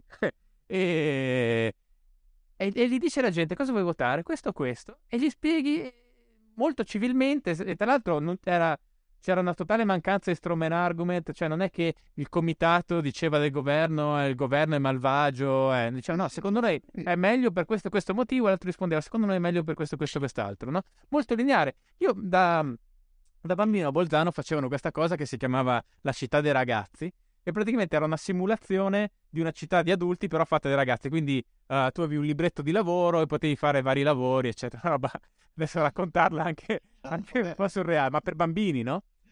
E, e, e, e, ti giuro, mi sembrava nella sua ingenuità una cosa, sembrava un referendum della città dei ragazzi, però questo è reale in un paese reale più ricco del nostro, dove il, eh, il reddito medio pro capite è x volte il nostro, certo con una storia particolare di, di, dal punto di vista bancario, eccetera, uh, oggi molto meno vera, però insomma comunque sicuramente vera in passato, però l'istituzione, capito, la fiducia nel cittadino, ah, roba è, sì, ma commosso, ma commosso che non siamo abituati. Non siamo abituati perché siamo in un paese di chiesaroli, che siano laici o che siano uh, praticanti, no? Spesso e volentieri, poi alla fine eh, l'unico che capisce qualcosa è quello che parla, gli altri non capiscono niente, no? Eh beh, eh, non, non, non, non, saprei da dove viene sta roba, però la vedi eh, già a livello familiare, vedi da come vengono trattati i bimbi piccolini, alle paure che ci sono sempre, al fatto che c'è questa questa, come se le persone avessero sempre necessità di protezione extra. Però qui si va su, su, su roba com- complicata. No, sul no. fatto della protezione. No, sono d'accordo. A questo proposito, uh, a questo proposito, tu hai scritto, hai in uscita un, uh, un, nuovo libro adesso, che però purtroppo a me non è ancora arrivato, per cui ora... No, ma infatti No, no, no, dillo perché è interessante, in realtà si aggancia perfettamente al discorso della protezione, del... perché è un libro su, su un bambino, giusto? Ah, è la solita roba, sono fissato, ti racconto sempre la stessa cosa, è un libro, in realtà è un libro a ambientazione medievale fantastica, eh, scritto da me ma disegnato in realtà da un altro disegnatore, da Luigi Tritone, che è un disegnatore stratosferico ed è la storia di un ragazzino che, ha, che non sa niente del mondo. Il padre lo ha lasciato eh, in custodia a un uh, maestro che però evidentemente ha fallito nella sua missione di farlo diventare un uomo. Uh, perché questo è uno scemotto, non ha mai messo il naso fuori di casa, non sa nulla del mondo e un giorno il maestro, che è una specie di mago, fa una magia che va male e che obbliga Brando, il protagonista, che è anche il titolo del libro, a, a, dover lasciare la casa per trovare un rimedio a questa ferita che il maestro mago si è inferto. E il maestro gli dice: Vai, Aldobrando, corri il mondo. E quello che Andobrando dovrà fare è trovare un'erba curativa per questa ferita di questo maestro. È un tema trito e ritrito, come dico da solo, cioè Aldo nella ricerca di quest'erba in realtà incontrerà tutt'altro, tutto il resto ma perché io ho un po' una fissa su questa cosa, sul fatto che sia fondamentale per i ragazzi più giovani, eh, invece di crogiolarsi nella paura del mondo, che è un po' secondo me il vento che sta soffiando adesso. Cioè l'idea che sia meglio essere, come dire, deboli che essere forti, ma per forti non intendo la forza fisica perché non ne ho chiaramente ed evidentemente nessuna competenza. Nonostante la felpa dell'MMA chiaro. certo. No, ma che sia, sia giusto perdere la partita in partenza, che sia giusto avere paura prima. È come se ci fosse un racconto di un mondo estremamente spaventoso dove questi ragazzi devono andare a muovere i primi passi. E, ehm, ed è il mondo più spaventoso che ci sia mai stato. È come se ci fosse una narrazione che il mondo in cui un giovane adolescente di oggi deve andare a, a trovare la propria via per la felicità sia il peggiore che gli poteva capitare eh, sotto mano. E questa è una cazzata. È una cazzata in termini storici, è una cazzata in termini geografici, in termini climatici. Sto parlando di giovani della, del nostro paese, chiaramente, non mi occupo di, certo. di altro. Eh, e quindi i ragazzi dovrebbero, secondo me, fare un ogni, in ogni occasione un atto di coraggio. Cioè trovare sempre il modo di avere la schiena più dritta possibile. Invece mi sembra che ci sia un vento intorno che gli dice che la loro sconfitta è poetica, capito? È, è inevitabile perché comunque c'è un sistema spaventoso che li schiaccia, eccetera, eccetera. Io sono però un boomer del merda e questo mi dà anche la libertà di dire cose odiose. La cosa odiosa che posso dire è che mio padre a 20 anni, a 18 anni, aveva i nazisti in casa. Ora io capisco che il narcisismo dominante impedisce di percepire bene cosa può voler dire la vita di un'altra persona e quindi in questo caso la vita di un altro diciottenne che torna a casa e trova i nazisti che lo vogliono uccidere in casa sua. I nazisti, cioè non eh, eh, Casa Pound, i nazisti veri, ok, che dominarono l'Europa. E, e mio padre è cresciuto così. E io invece sono cresciuto, come dire, nell'agio più assoluto, perché io sono un figlio del boom economico degli anni 60. Eh, ho sempre invidiato la quantità di occasioni che lui aveva avuto per misurare se stesso, cioè per sapere che razza di persona era. E per mia fortuna sono cresciuto negli anni in cui la mania della protezione non c'era ancora in cui i cellulari non esistevano ancora e a 17 anni ho potuto andarmene da casa senza un soldo e procurarmi tutti i guai che avrei potuto evitarvi restando a casa mia eh, per scoprire se sapevo stare al mondo, come si dice a Pisa. Eh, questa cosa qui sono abbastanza convinto che in alcuni ambienti particolarmente sofisticati di sinistra possa quasi essere vista come una roba fascistoide cioè l'idea di dover scoprire, capito, il, il proprio carattere, la propria dignità, il proprio coraggio. Eh, io invece penso che sia fondamentale per diventare persone che quando tireranno il calzino, come si dice a Pisa, cioè quando moriranno, potranno avere quell'ultimo respiro dell'ultimo baglione del loro passato e dire, dai, però non ho vissuto proprio del merda. Sì, e... sai, non so neanche se la sinistra in generale, quanto più una sinistra, capito, questa de- retorica adesso delle, dell'identity politics, eh, questa di stampo anglosassone, post-strutturalista. La sinistra che mi ricordo io da, da, giovane non era sicuramente così, era molto più esperienziale, no? C'era più aperta al mondo. Adesso è, è, è, credo che comunque sia una, una, una sinistra più dell'elite che, che, di popolo, ammesso che esista ancora il popolo di sinistra, e che, che rifiuta un po' questa dimensione Sai, in un certo senso pensavo che uh, è come se gli anni Ottanta fossero stati uh, questo decennio un po' fastidioso anche dei vincenti, no? Poi sono stati degli anni, degli anni di transizione e, e, oggi, e oggi, siamo al, al, decennio delle vittime, in cui la cosa più cool in assoluto è essere una vittima. Per cui vedi, c'è proprio una ricerca di, di una persona, eh, come potrei inquadrare la mia vita in modo da risultare pubblicamente comunque una vittima?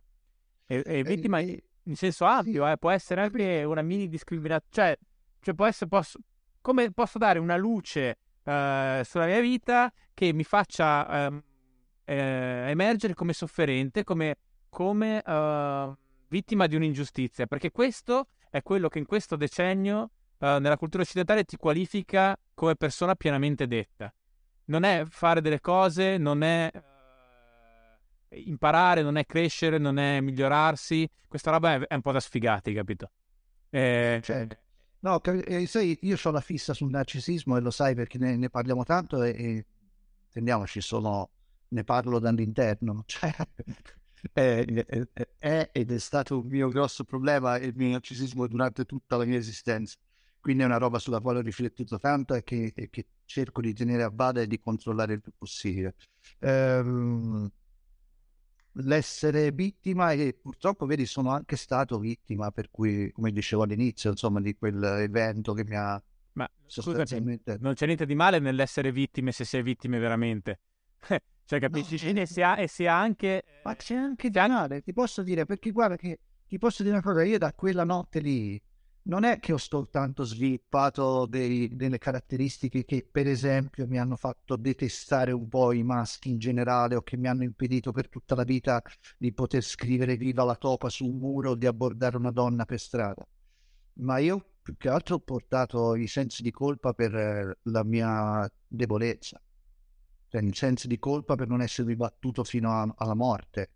Perché sai, è vero, ero un bambino di 11 anni, ma quando sei un bambino di 11 anni non sai di essere un bambino di 11 anni. Sei te stesso che ha già vissuto tutta la sua vita.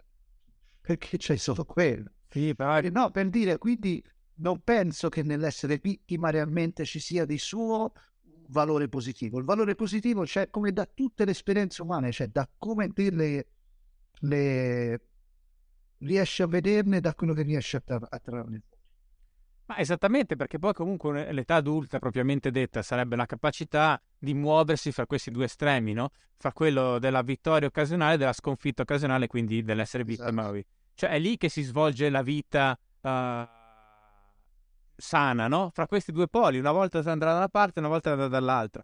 Quando uh, la, la, direzione diventa una, una celebrazione monodirezionale del, del, vincente, appunto gli anni Ottanta di stampo americano, cioè diventa una roba grottesca anche quella.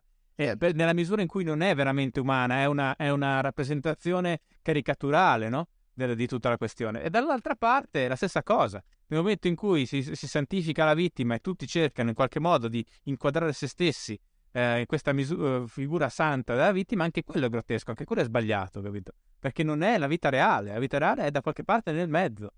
Ma non solo, ma perché comunque, cioè, che uno lo voglia o no, prima o poi nel mondo i piedi ce li devi mettere.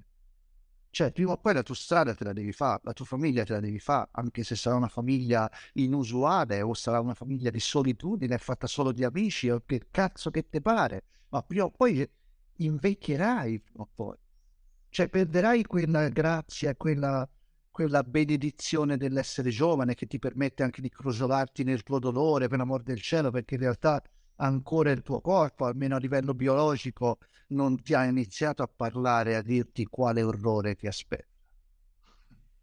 Perché è questo che succede, cioè, questo da, ora io voglio fare proprio discorsi da vecchio. Capito? No, però la, la gioventù è naturalmente nazista, diciamo, per certi aspetti, perché non conosce il dolore, non conosce... Eh, eh, no, ovviamente non, è, non, tu, non, tutta la gioventù lo è, ovviamente, per fortuna, però è, è molto più facile esserlo perché, uh, perché non conosci la, la morte è, una, è, un concetto senza, senza, applicazione reale, cioè non è una cosa che ti riguarda. Adesso, adesso tanti ragazzi giovani eh, più che eh, lasciare andare il loro nazismo, fanno andare il loro essere vittime del nazismo. Sì, sì, sì, beh, Capito? Sono dire, cioè, la cosa che dicevamo è quella, che c'è un racconto che ti dice che la cosa più importante che puoi fare in questo momento per darti un'identità, per differenziarti da tutti gli altri, è individuare il tuo punto di fragilità sul quale altri stanno esercitando il loro potere schifoso. Ma non è mai una richiesta seria di battersi. Quello che poi viene chiesto è: ok, è vero, io sono discriminato, per favore datemi degli spazi protetti dove io possa stare con i miei simili. No, cazzo, spacca tutto. Questi sono... Cioè... Sì, sì, no, sono d'accordo. Sono, se vuoi, dei problemi, dei problemi di, sur... di surplus, uh, perché... Uh è come il discorso della tecnica, no? Oggi abbiamo tutto rit- de- de- della, della, scienza, abbiamo tutto il ritorno del pensiero magico che è reso, me, è reso possibile dall'estrema abbondanza che la scienza permette nel mondo, no? Visto che tu non hai più problemi di approvvigionamento di cibo nella stragrande maggioranza dei casi, perché c'hai i fertilizzanti, c'hai eh, il modo di non far morire le piante, eccetera, e quindi riesce a produrre molto più cibo, per dire fare solo esempio del cibo, ma questo si, poi si applica anche alle, alle case, al rifugio, al, uh, insomma, hai tutta una serie di qualità, uh, un'inedita qualità della vita che è garantita scientificamente. Poi c'è, ovviamente, c'è, c'è il meccanismo produttivo, economico, eccetera, eccetera, ma la, la, vera ricetta per ottenere questa cosa è la scienza, no?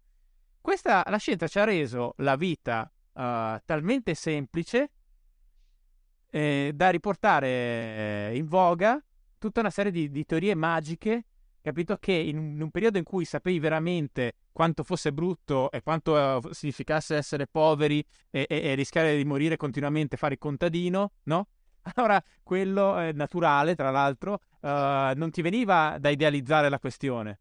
Adesso, siccome sei protetto da tutta una serie di, di infrastrutture di derivazione scientifica, rinasce la, la, la, capito, questa poesia eh, di, di, di, una situazione che in realtà era esposta a carestie, povertà sistemica, eh, brutalità, perché poi quando la gente lavorava con quei ritmi, in quelle condizioni, poi diventava brutale.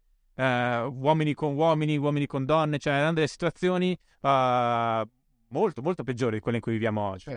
Però che dall'alto della nostra abbondanza, capito, c'è una nuova tendenza a vedere tutto questo in una maniera romantica. Alla stessa maniera, quello che dici tu, e mi collego, uh, è un po'... Eh, dov'è che nasce questa cosa dei safe space, eh, spaces? Eh, nasce nelle università americane, che sono le università più costose del mondo, almeno insomma quelle, quelle più note, quelle più importanti, dove quindi vada, c'è un meccanismo di borse di studio, ma la maggior parte delle persone che ci vanno, che possono iscriversi, sono molto ricche. Ben, da benestanti in su, è molto ricche. Quindi realisticamente, uh, per come vanno le cose oggi culturalmente, sono nella maggior parte dei casi persone che sono state cresciute veramente con, con i guanti bianchi, no? È il momento in cui arrivano all'università, pagano 200.000 euro uh, per fare univers- 200.000 dollari per fare università, vogliono un trattamento congruo al loro non solo lignaggio, ma anche alla, alla loro educazione precedente. E quindi necessitano la, la, la bambagia in cui sono sempre cresciuti. E l'istituzione universitaria, che è diventata un'azienda che prende i loro soldi, gli fornisce un servizio uh, in linea con le loro richieste. Certo, certo. Questa non cosa... Non li può deludere, no. non li può mettere in crisi. Assolutamente. E questa cosa, siccome si svolge comunque all'interno di quello che è il cervello della società occidentale, americana in questo caso, però poi, insomma, diciamo anche in un certo senso dell'Occidente, e cade, arriva poi a cascata su tutta la società. E quindi anni dopo diventa un po' una cifra attraverso cui incominciamo a guardare il mondo e quindi c'è questo fenomeno di uh, ragazzini ultra protetti eh, che poi dopo uh, applicano anche determinate categorie del discorso. Faccio, aggiungo solo una cosa, la categoria dei boomer, io ti giuro, è una cosa che mi manda via di testa, perché è di una stupidità, di una stupidità, cioè ci sono poche cose stupide come la categoria di boomer, perché... No, ti giuro, perché proprio... No, sto ridendo perché penso alla quantità di ok boomer che ti scriveranno. Ma io ho 38 anni, non so, mi qualifico come boomer, eh, forse, no, basta. ma non me ne frega niente. No, ma è, è, è, di una stupidità incredibile. Sai perché? Perché è la classica formula retorica che blocca il discorso. Cioè, tu non stai dis- discutendo nel merito. Non stai dicendo questa cosa secondo me è così, così, così per questo motivo. Stai dicendo te sei un vecchio di merda, non puoi parlare. Quindi è una formula fascista, azzittente, capito? Ed è questo, è questo che la rende stupida.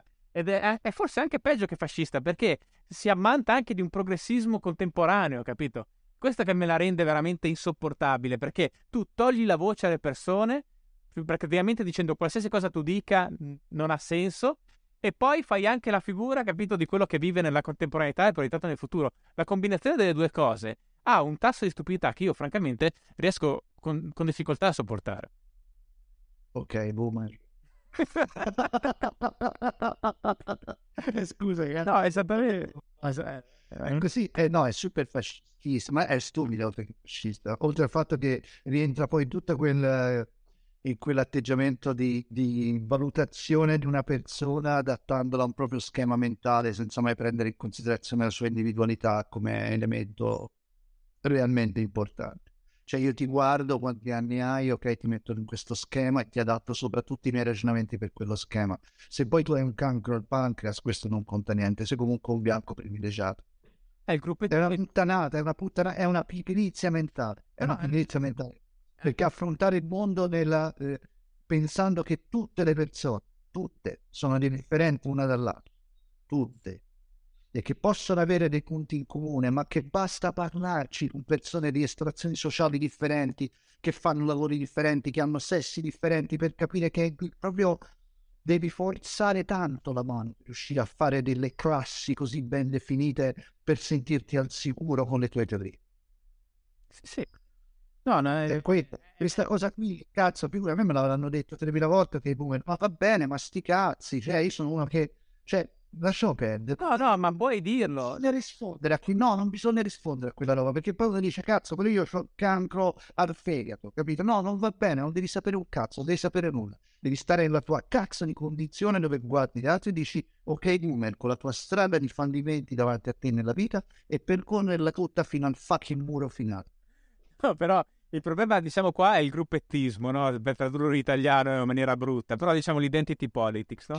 L'idea che uno, prima di essere un individuo o un cittadino come gli altri di una società, è eh, in maniera definente, assoluta e anche veramente eh, arbitraria nei suoi confronti, membro di un gruppo. Quello che dicevi tu prima. Cioè, quindi se, se è bianco uomo, è bianco uomo, cioè non, non conta nient'altro. Se è donna nera, è donna nera. Questo la definisce in toto. E questa roba qua ah, si porta dietro, diciamo, degli echi anche di, di marxismo, no? Perché è come dire l- l- la classe proletaria doveva risolvere tutti i problemi perché? Perché era la classe proletaria e quindi era migliore delle altre, no? È, è andata... Sì, ha, ha, ha funzionato alla grande. E, e, e, però questa cosa, mentre prima era, era una società sostanzialmente bipartita no? nella, nella, nella visione marxista, adesso nella visione postmoderna dell'identity politics ci sono, non dico infiniti gruppi, ma potenzialmente infiniti. E quindi... Potenzialmente infiniti, nel senso che comunque si, si, si moltiplicano spesso, cioè nel senso che eh, crescono abbastanza regolarmente. La, l'esigenza di definire eh, gruppi sempre più piccoli. Sì, ma cioè, quanta violenza c'è nei confronti di una persona, quanto razzismo c'è insito nel concetto che se io faccio parte di un gruppo tra l'altro per, per, motivi di nascita non me lo sono neanche scelto, inevitabilmente devo avere dei tratti eh, eh, già predefiniti che mi definiscono prima di qualsiasi altra cosa nei confronti della, civ- della società in cui vivo.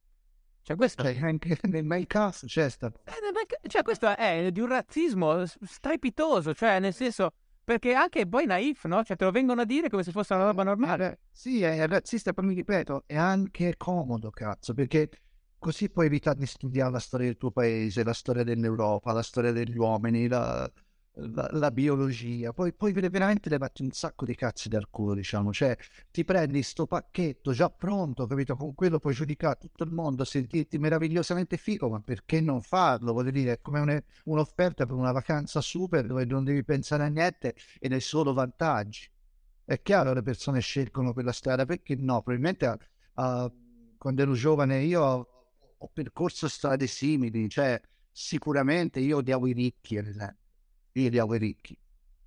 Uh, io rosicavo. Venivo, venivo, venivo, da una, venivo, io vedevo no, e io invece venendo da una famiglia benestante potevo permettermi di odiarli i ricchi, capito? Perché era come odiare mio padre, mio padre, che non era ricchi, però non so, c'erano un negozio. Ma sì, ma questa è la classica categoria, cioè una delle categorie base del, del politico eh, della politica in Italia è sempre stata questa. Ma guarda, ti dico la verità, io, io adoro i ragazzi giovani.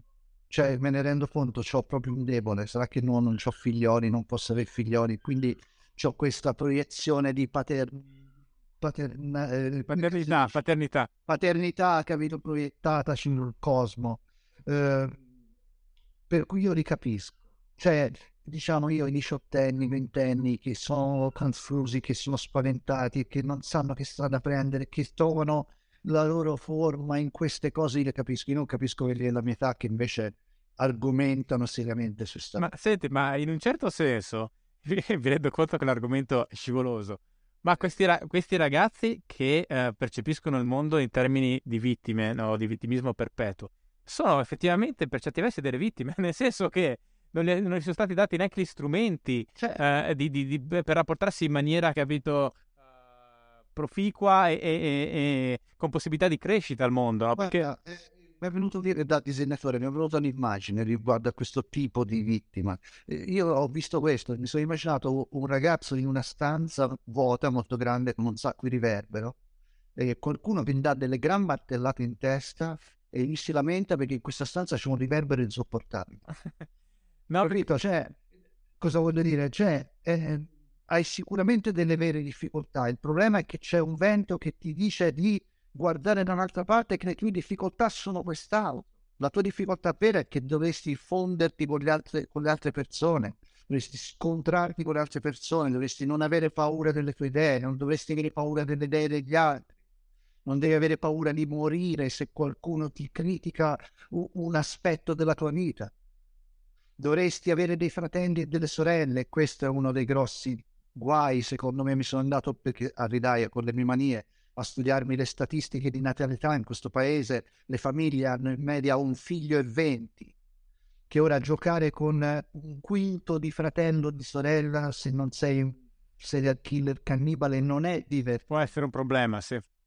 Quindi sono ragazzi spesso che sono soli, sono figli unici, che non hanno avuto quella meraviglia di avere come me due sorelle cacacazzo che ti menavano. Sì, sì, anche io ho avuto... Insegnavano... Anche io ho avuto due sorelle. Oh, due sorelle. Eh, capito? Cioè, qui ho, ho, sono cresciuto poi con tutti i miei cugini, erano cinque uomini, tutti meglio di me, tutti più belli, tutti più sani, tutti più intelligenti, tutti più simpatici.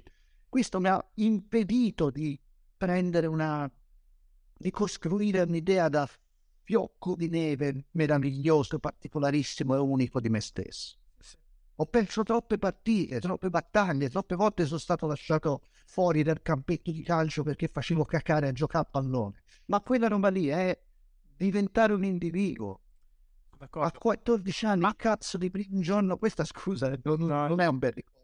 Ma il primo giorno di, perché immagino che qualcuno magari poi si guarda sta roba, non c'è avuto, vuole anche ridere, e fa, fa un ride.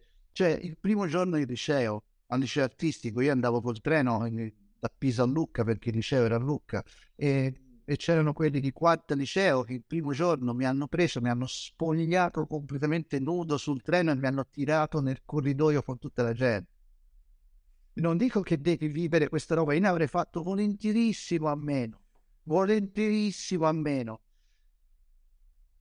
Però sono contento che nessuno mi abbia protetto dalle brutalità che uno ha incontrato. Sai perché? Perché non muori sì, puoi soffrire, eh, soffri, però sai cosa ti succede quando soffri in questo modo?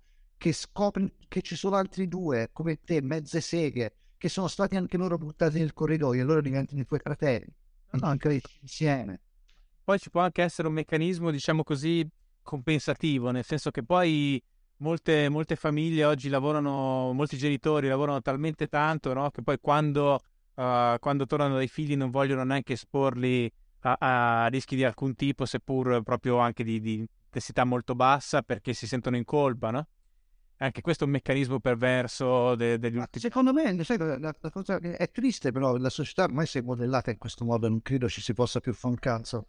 Però secondo me i figli vanno dimenticati. Cioè, devi avere un, attorno un tessuto di zie, zii, cugini, nonno ubriaco, no, nonna di fuori cervello, lo zio un po' maiale. Cioè, tutta questa roba qui che fa sì che te nel pomeriggio tua madre non sa nemmeno dove sei.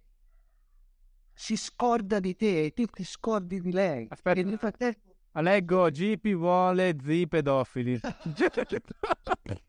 No, però un, un zio assassino in compenso. Sì. Eh.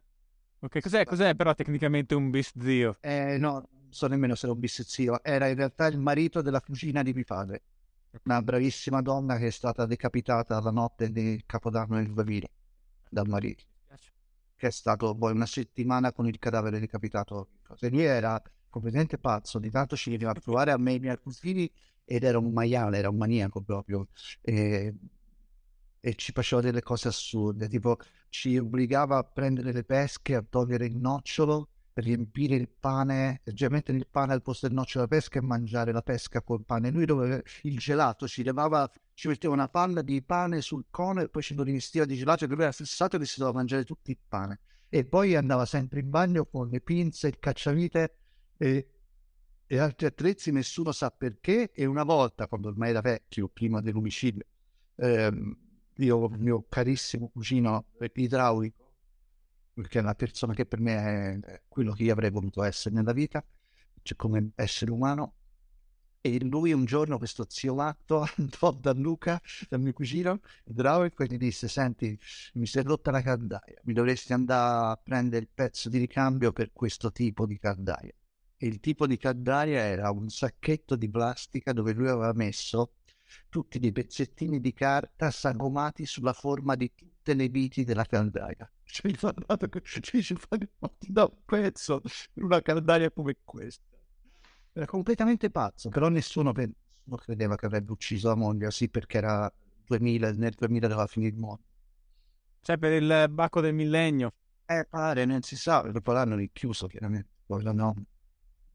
La cosa incredibile di questa storia, a parte lo shock orrendo di questa cosa, è aver capito improvvisamente tutti noi della famiglia che avevamo rischiato più volte di essere assassinati, probabilmente. Ma è stato quando io facevo lezione alla scuola di comics di Firenze, tanti anni dopo, questo era, no, non tanti, cinque anni dopo, 2005. Ehm, e io facevo lezione a volte se, come si inventano le storie, usavo eh, Novella 2000 eh, no, scusami, come si chiama? Ah, quello cronaca vera, no? Come si chiama?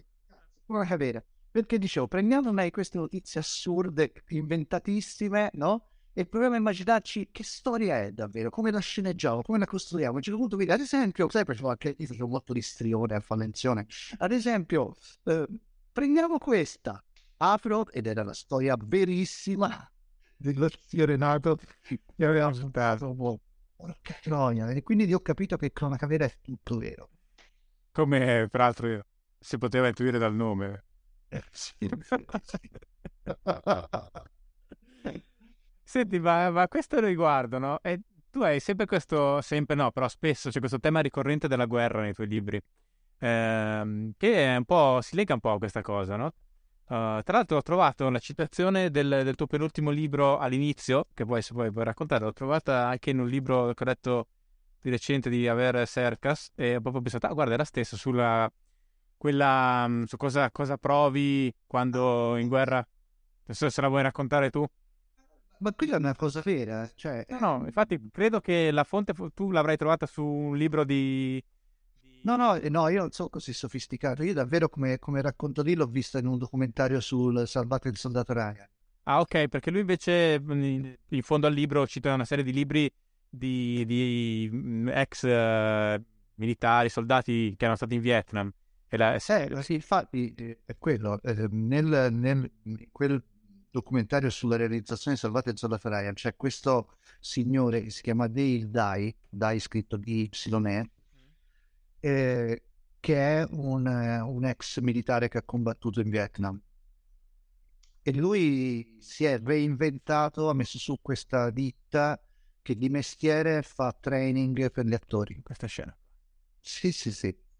E lui è quello che in mezzo. Ma lui esiste davvero, se lo cerchi su internet, è un attore, ha fatto un sacco di film. Lui è, fa sempre tipo il colonnello, il generale, fa piccole parti, però c'è sempre, perché lo chiamano sempre per istruire i soldati, cioè gli attori, scusami.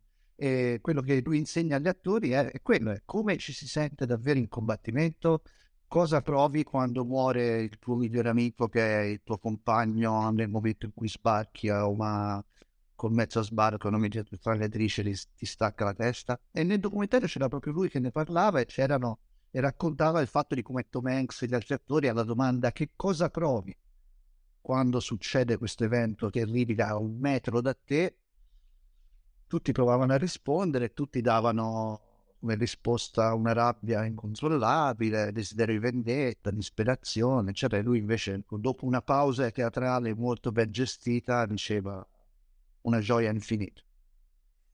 Perché quello che è morto non sei tu. E quella roba lì a me ha colpito molto, ma mi ha colpito molto per la storia della sterilità mia del giorno in cui mi, mi dettero la notizia che non potevo avere bimbi e io chiaramente, io sono uno mi è sempre gabbato a trombare, cioè, no, non, non, a livelli, cioè nel senso non sono patologico, però in quelle rare occasioni, essendo brutto che ho avuto in vita mia, sono sempre stato contento di poter esercitare eh, questa attività. Eh, e quindi quando mi detto la notizia che non potevo avere figli, la mia reazione fu proprio wow, eh, wow ma non hanno due coglioni meno, capito? Diventerò molto popolare. No, nel senso, e, e non, non, me ne fregava niente. In più avevo degli esempi in famiglia, mia sorella, la mia sorella, quella, la sorella di mezzo, quella subito sopra di me, di età, ha adottato una bimba rom quando aveva presa aveva 8 giorni, adesso ne ha 22 e, ed è della mia nipote ed è la sua figliola e c'è un amore infinito e si somigliano anche di, di faccia.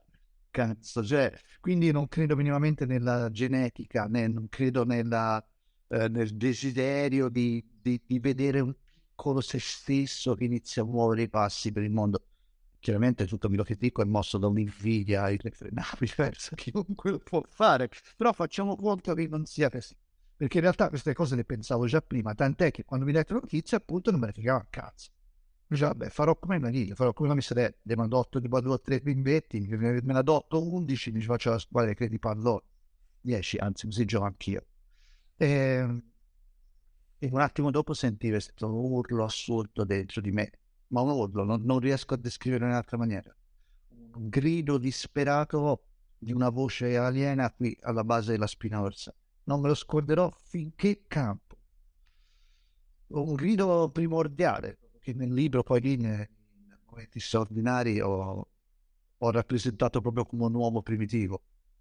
Io penso che fossero i miei geni, i miei geni che poverini si erano trovati in un binario morto, mentre la loro unica funzione nell'universo è quella di passare di corpo in corpo di vita in vita, migliorando un pochino ogni volta, sperimentando per fare il meraviglioso gioco dell'evoluzione e via. Invece dentro di me questi poveracci l'hanno proprio preso nelle mele, sono bloccati, sono rimasti lì e io l'ho sentito urlare. E quando ho sentito il documentario con Dale Dye che diceva di questa voce che ti dice che figata, è morto lui, io ho pensato che fosse la stessa voce.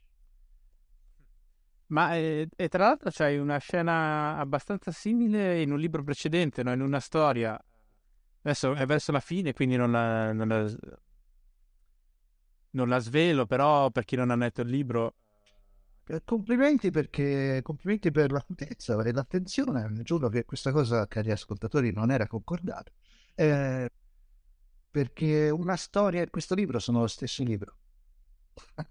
cioè, ho avuto dei, un, un paio di tipi su Facebook che mi hanno criticato violentemente dicendo ah GP si ripete no non avete capito raga è lo stesso libro coscientemente. La prima scena di momenti straordinari con applausi finti è collegabile direttamente a, all'altro libro una storia. È proprio la stessa cosa c'è una macchina nera c'è la stessa macchina che si ferma alle, auto, alle stazioni di servizio in quell'altro libro. È lo stesso libro in forma palese parlo esattamente della stessa cosa. Come può una persona vivere quando in termini biologici non dovrebbe esistere, cioè non ha nessuna utilità. Io sono stato con questa convinzione che la mia vita fosse inutile perché in termini evoluzionistici e biologici io non servivo a niente. Nella grande scrittura nella storia dell'uomo, della natura, io ero superfluo perché mi era, ero impossibilitato a proseguire la musica. E, e questa cosa è stata un grande dolore. Quando feci una storia ero nel pieno di quel dolore, ero talmente nel pieno di quel dolore da non riuscire nemmeno a dirlo eh, palesemente, ho dovuto nascondere tutto, ho dovuto usare un albero secco come metafora del mio no, non poter avere figli. Ma quando poi mia madre è morta, eh, mi ha fatto questo regalo incredibile. Mm, cioè, forse me lo sono fatto da solo interpretando i fatti, però quando lei è morta io tutti i giorni stavo con lei, gli davo questa pappina da mangiare e lei non parlava, no, non veniva un cazzo. E mi ricordo insistetti con le infermiere per riuscire a, a convincerle a lasciarmi imboccare mia madre. No, loro pensavano che io non fossi in grado. E guardandomi anch'io avrei pensato la stessa cosa, però io insistetti, dopo qualche giorno riuscì a ottenere di poter provare a imboccare mia madre, perché mia madre però poverina sembrava morta quasi sempre in quel lettino. E quel giorno io avevo ancora tutte le mie convinzioni sulla mia inutilità nell'esistenza a livello biologico e misi il cucchiaio davanti alla bocca di mia madre, mia madre aprì la bocca e si mangiò la cucchiaiata di papì e io gli detti un attimo, un attimo e mi finì il baratto. E io pensai, porca ma se io ho ragione, cioè se la nostra vita ha senso solo in termini evoluzionistici e biologici, e tutto quello che facciamo è soltanto perché siamo guidati da, dalla genetica e dai geni che ci abitano, perché sta vecchia, che alla fine dei suoi giorni non ha nessuna possibilità di ripartire, è finita, se non muore oggi muore domani, perché i geni che la abitano, visto che lei ha esaurito il suo compito, ha fatto tre figlioli, è andata, perché mi mangia la pappina? Porca puttana! E, e, mi detti una di quelle risposte che non mi scorderò mai perché sono quelle che mi piacciono di più, sono quelle banali, terra terra. E mi dissi, ha mangiato la pappina perché la pappina è buona. E lì mi dissi, ma non è che forse anch'io devo vivere soltanto e anche con un po' più di spensieratezza, perché sta al mondo è ganzo di suo. Tornando all'inizio della nostra conversazione, è come se la pappina avesse avuto la meglio sulla parola. Eh sì, direi proprio di sì, direi proprio di sì. Sì. Ma senti, e poi un'altra cosa che mi ha colpito eh, di, di, momenti straordinari è quanto riesci a far sembrare, eh, perché in effetti in parte lo è, però non, non, è mai con questa intensità, tu lo tiri fuori come facessi un negativo, uh, terribile la, la, la, comicità stand-up. nel, sen- nel, senso, mm, eh beh, tutti i passaggi in cui si vede no, il personaggio che, che, appunto fa il comico sono, sono quasi tutti agghiaccianti. Sì, ma lì c'è un motivo personale. Mm. Ma eh, ce n'è due in realtà. Il primo è che io negli ultimi tempi, prima che mia madre morisse, eh, stavo sostanzialmente facendo quello quasi di lavoro, cioè facevo robe comiche per propaganda live e, e sono finito anche a fare pezzi, insomma, in diretta con me sul palco, eccetera. E e questa cosa mi, mi, stava dando un'idea di me che non mi piaceva perché, perché io sono un buon disegnatore, un buon raccontatore di storie, ma non so quanto fosse la vanità a spingermi a fare le altre cose. Detto questo, eh, quando io ero il capezzale di madre alla casa di Bura, eh, a un certo punto mi ricordai che dovevo andare a fare un incontro col pubblico a, a Germi, locale di Manuel Agnelli a Milano e me l'ero completamente scordato. Quindi ci andai e quando arrivai là, eh, locale bellissimo, Manuel è un amico, lo, lo e tutte le persone lì erano splendide, ma io avevo un problema, cioè non avevo nessuno con cui parlare, cioè era stato, eh, la serata era stata programmata che io ero sul palco con tutte le persone sotto e io erano quattro giorni che stavo accanto a una vecchia un fin di vita. Quindi non è che, capito, una vecchia che era anche mia madre infinita. Quindi non è che proprio arrivai lì, capito, con tutto questo, yeah, yeah, forza ragazzi, che bella la vita. Cioè, stavo proprio sotto un treno. E però avevo tutta la gente davanti, con questi occhioni desiderosi di essere intrattenuti, che al pubblico quando c'è davanti, io iniziai a, a raccontare di mia madre. Cioè, io usai mia madre per fare intrattenimento. E quindi la serata fu molto bella, tutti risero molto, poi tutti piansero molto e, e poi io uscii e, e, volevo morire per quello che avevo fatto. Ma eh, infatti, cioè, eh, capisco il, non è il pretesto, però diciamo la, la, l'aspetto biografico in, in, questo, però a me ha dato proprio l'impressione che tirassi fuori qualcosa. A me piace la stand-up, eh, e, insomma ne, ne consumo anche abbastanza Uh, però è come se quei passaggi lì del libro avesse illuminato un aspetto proprio malsano che, che può esserci sotto, che spesso c'è, che è come, è come, come una corrente sotterranea, no? che ogni tanto intravedi e, e, poi, e, poi, non ci fai più caso perché stai ridendo. È, è come se tu lì avessi proprio fatto, fatto come una radiografia, la stand up e, e, e poi dice vedi questa macchia qua, questa macchia qui è, è, capito? È la... se, se così non ne avevo intenzione, io penso semplicemente che qualunque nostra attività eh, possa essere vista dal lato che rivela le parti più crudele, più crudeli. È solo una questione di punto di vista, di spostare lo sguardo. Io sono uno che purtroppo per me soffre di... Come mai è diventato? No, no ma infatti, beh, perché c'è... È luce. Sì, faccio luce. Accende la luce. Sì, sì, accende la luce. E adesso approfittiamo per un piccolo stop pubblicitario. Ah, meno male, meno male che mi sono messo i pantaloni. bene, bene. Sì, esatto. In tanga. No, dicevo, io purtroppo sono uno che soffre di momenti in cui, diciamo, il cervello non, non, non spinge nell'organismo sostanze positive, tutt'altro. Quindi mi ritrovo a momenti di grande disperazione che durano a volte anche parecchio tempo. Non gravi, mai non mi permetterei mai di rubare la posizione a chi ne soffre in modo serio. Questa roba, però diciamo, mi mette in un certo disagio. E quando sono in quella forma lì, eh, io riesco a guardare ogni aspetto del, dell'esistenza come semplicemente una sequela di orrori. Non c'è nulla che non possa anche proprio dialetticamente dimostrare che è una cosa orribile e insostenibile.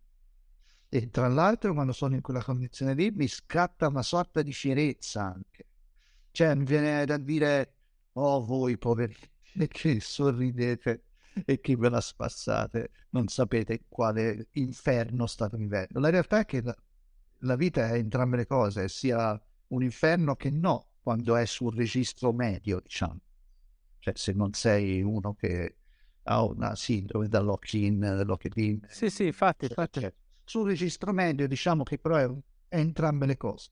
Eh, è chiaro che se noi avessimo, per nostra disgrazia, la capacità di percepire la nostra il nostro inevitabile percorso, cioè che te nasci, eh, consumi un sacco di energie per fare tutte le cose che ti sembrano fondamentali, invecchi, muori e muoiono tutti quelli che ami. Se te prendi coscienza seriamente di questo processo che è uguale per tutti, inevitabile, non darsi dal letto. Quindi noi siamo fatti in modo da non riuscire mai a prendere coscienza della nostra eh, essenza primaria. No, ma infatti c'è un'imperfezione di fondo che anche in questo caso è un altro aspetto di quello di cui parlavamo prima, per cui alla fine il punto è che non credo né, né, né tu né io proponiamo, si fa per dire, insomma, delle soluzioni complessive.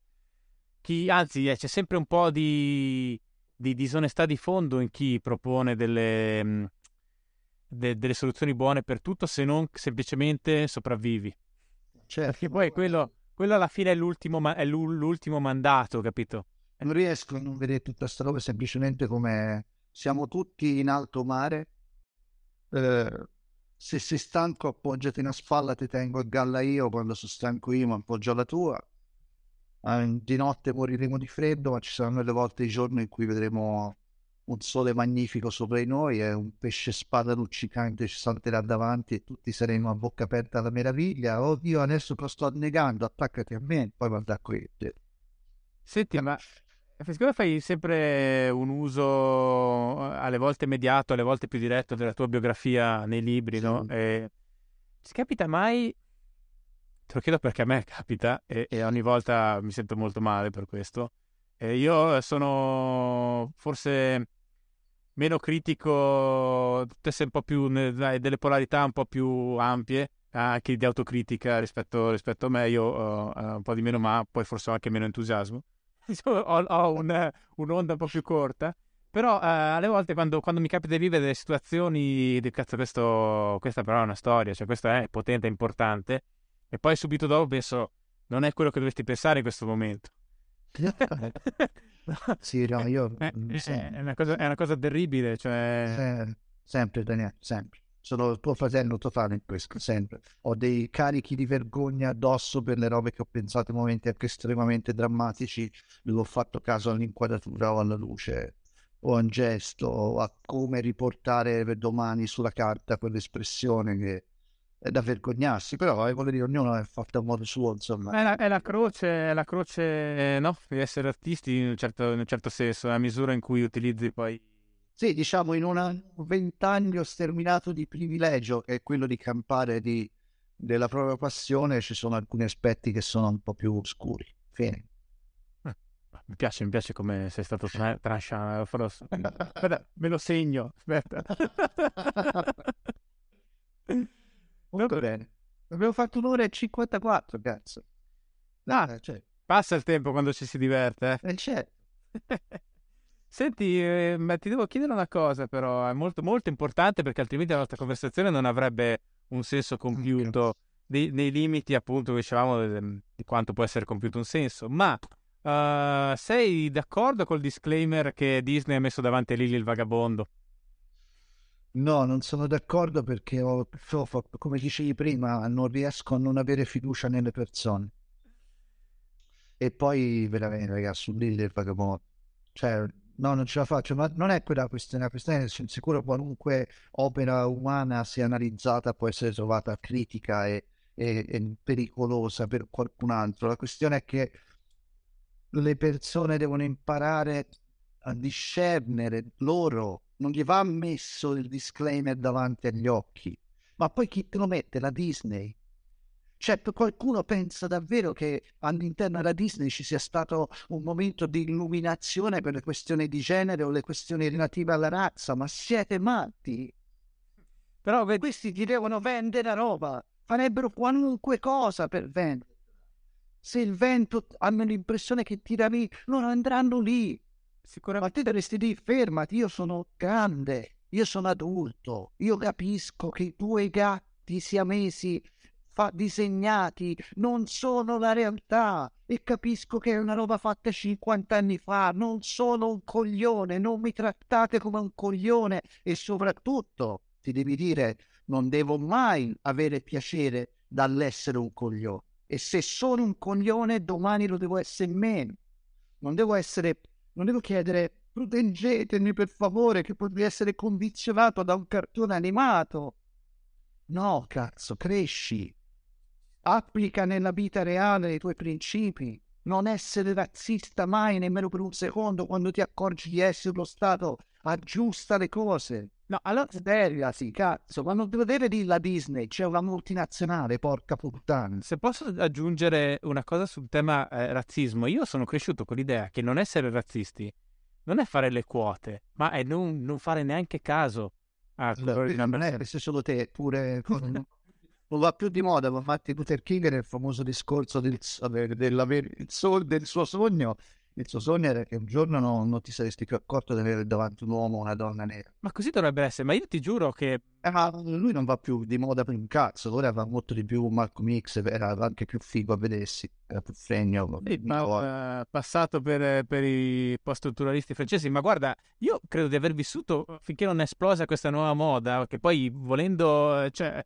volente o nolente, quando diventa l'ambiente, finisci per pensarci anche tu, ma io ti giuro, fino a qualche anno fa non, cioè, non ci facevo proprio caso. Cioè, non mi interessa, cioè, non so come dirti. Adesso la discriminazione positiva è comunque discriminazione. Cioè, è questo che molte persone non capiscono. Cioè, noi quello a cui dobbiamo puntare, cioè non vederle più queste cose, perché non contano. E lì allora conta con sì, uno cosa sa fare. La, cosa, la narrazione che ti verrebbe contraffosta e te ora mi hai portato su questo argomento ora dopo un'ora e 57 perché sono stanco e sai che dirò qualche cazzata che mi da per il futuro.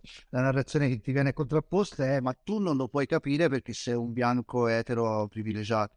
Ma guarda, io in realtà posso capirlo perché sono cresciuto in Alto Adige dove c'è un sistema di discriminazione positiva in piedi da decenni che eh, non funziona, nel senso che i posti di lavoro pubblici sono divisi per gruppi linguistici, eh, il gruppo linguistico tedesco ha il 70% dei posti, praticamente tutti i posti apicali, e non conta un cazzo se cosa sai fare, l'importante è che sia il gruppo linguistico giusto. E questa era nata come una discriminazione positiva per ripagare dei, dei, dei, mali fatti dal fascismo che nessuno mette in dubbio e che sono stati dei, una roba profondamente sbagliata, ma tu non puoi sistemare un torto con un altro torto devi creare un, un, nuovo ambiente dove quello che conta è il merito, quello che sanno fare le persone. Ma la narrazione contemporanea ti direbbe che eh, in realtà non puoi paragonare quel tipo di razzismo a quell'altro perché nella narrazione contemporanea c'è una gara alla discriminazione.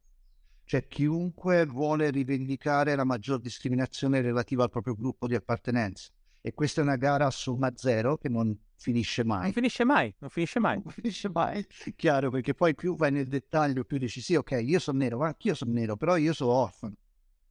E io sono orfano e mi hanno stuprato quando ero piccolo. E ho capito, io sono orfano, mi hanno stuprato, cioè non finisce mai.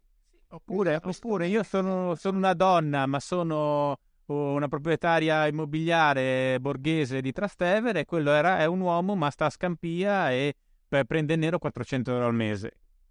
Cioè, di chi è che è più sfigato fra i due? Il, bia- il, il bianco eh, maschio etero? No?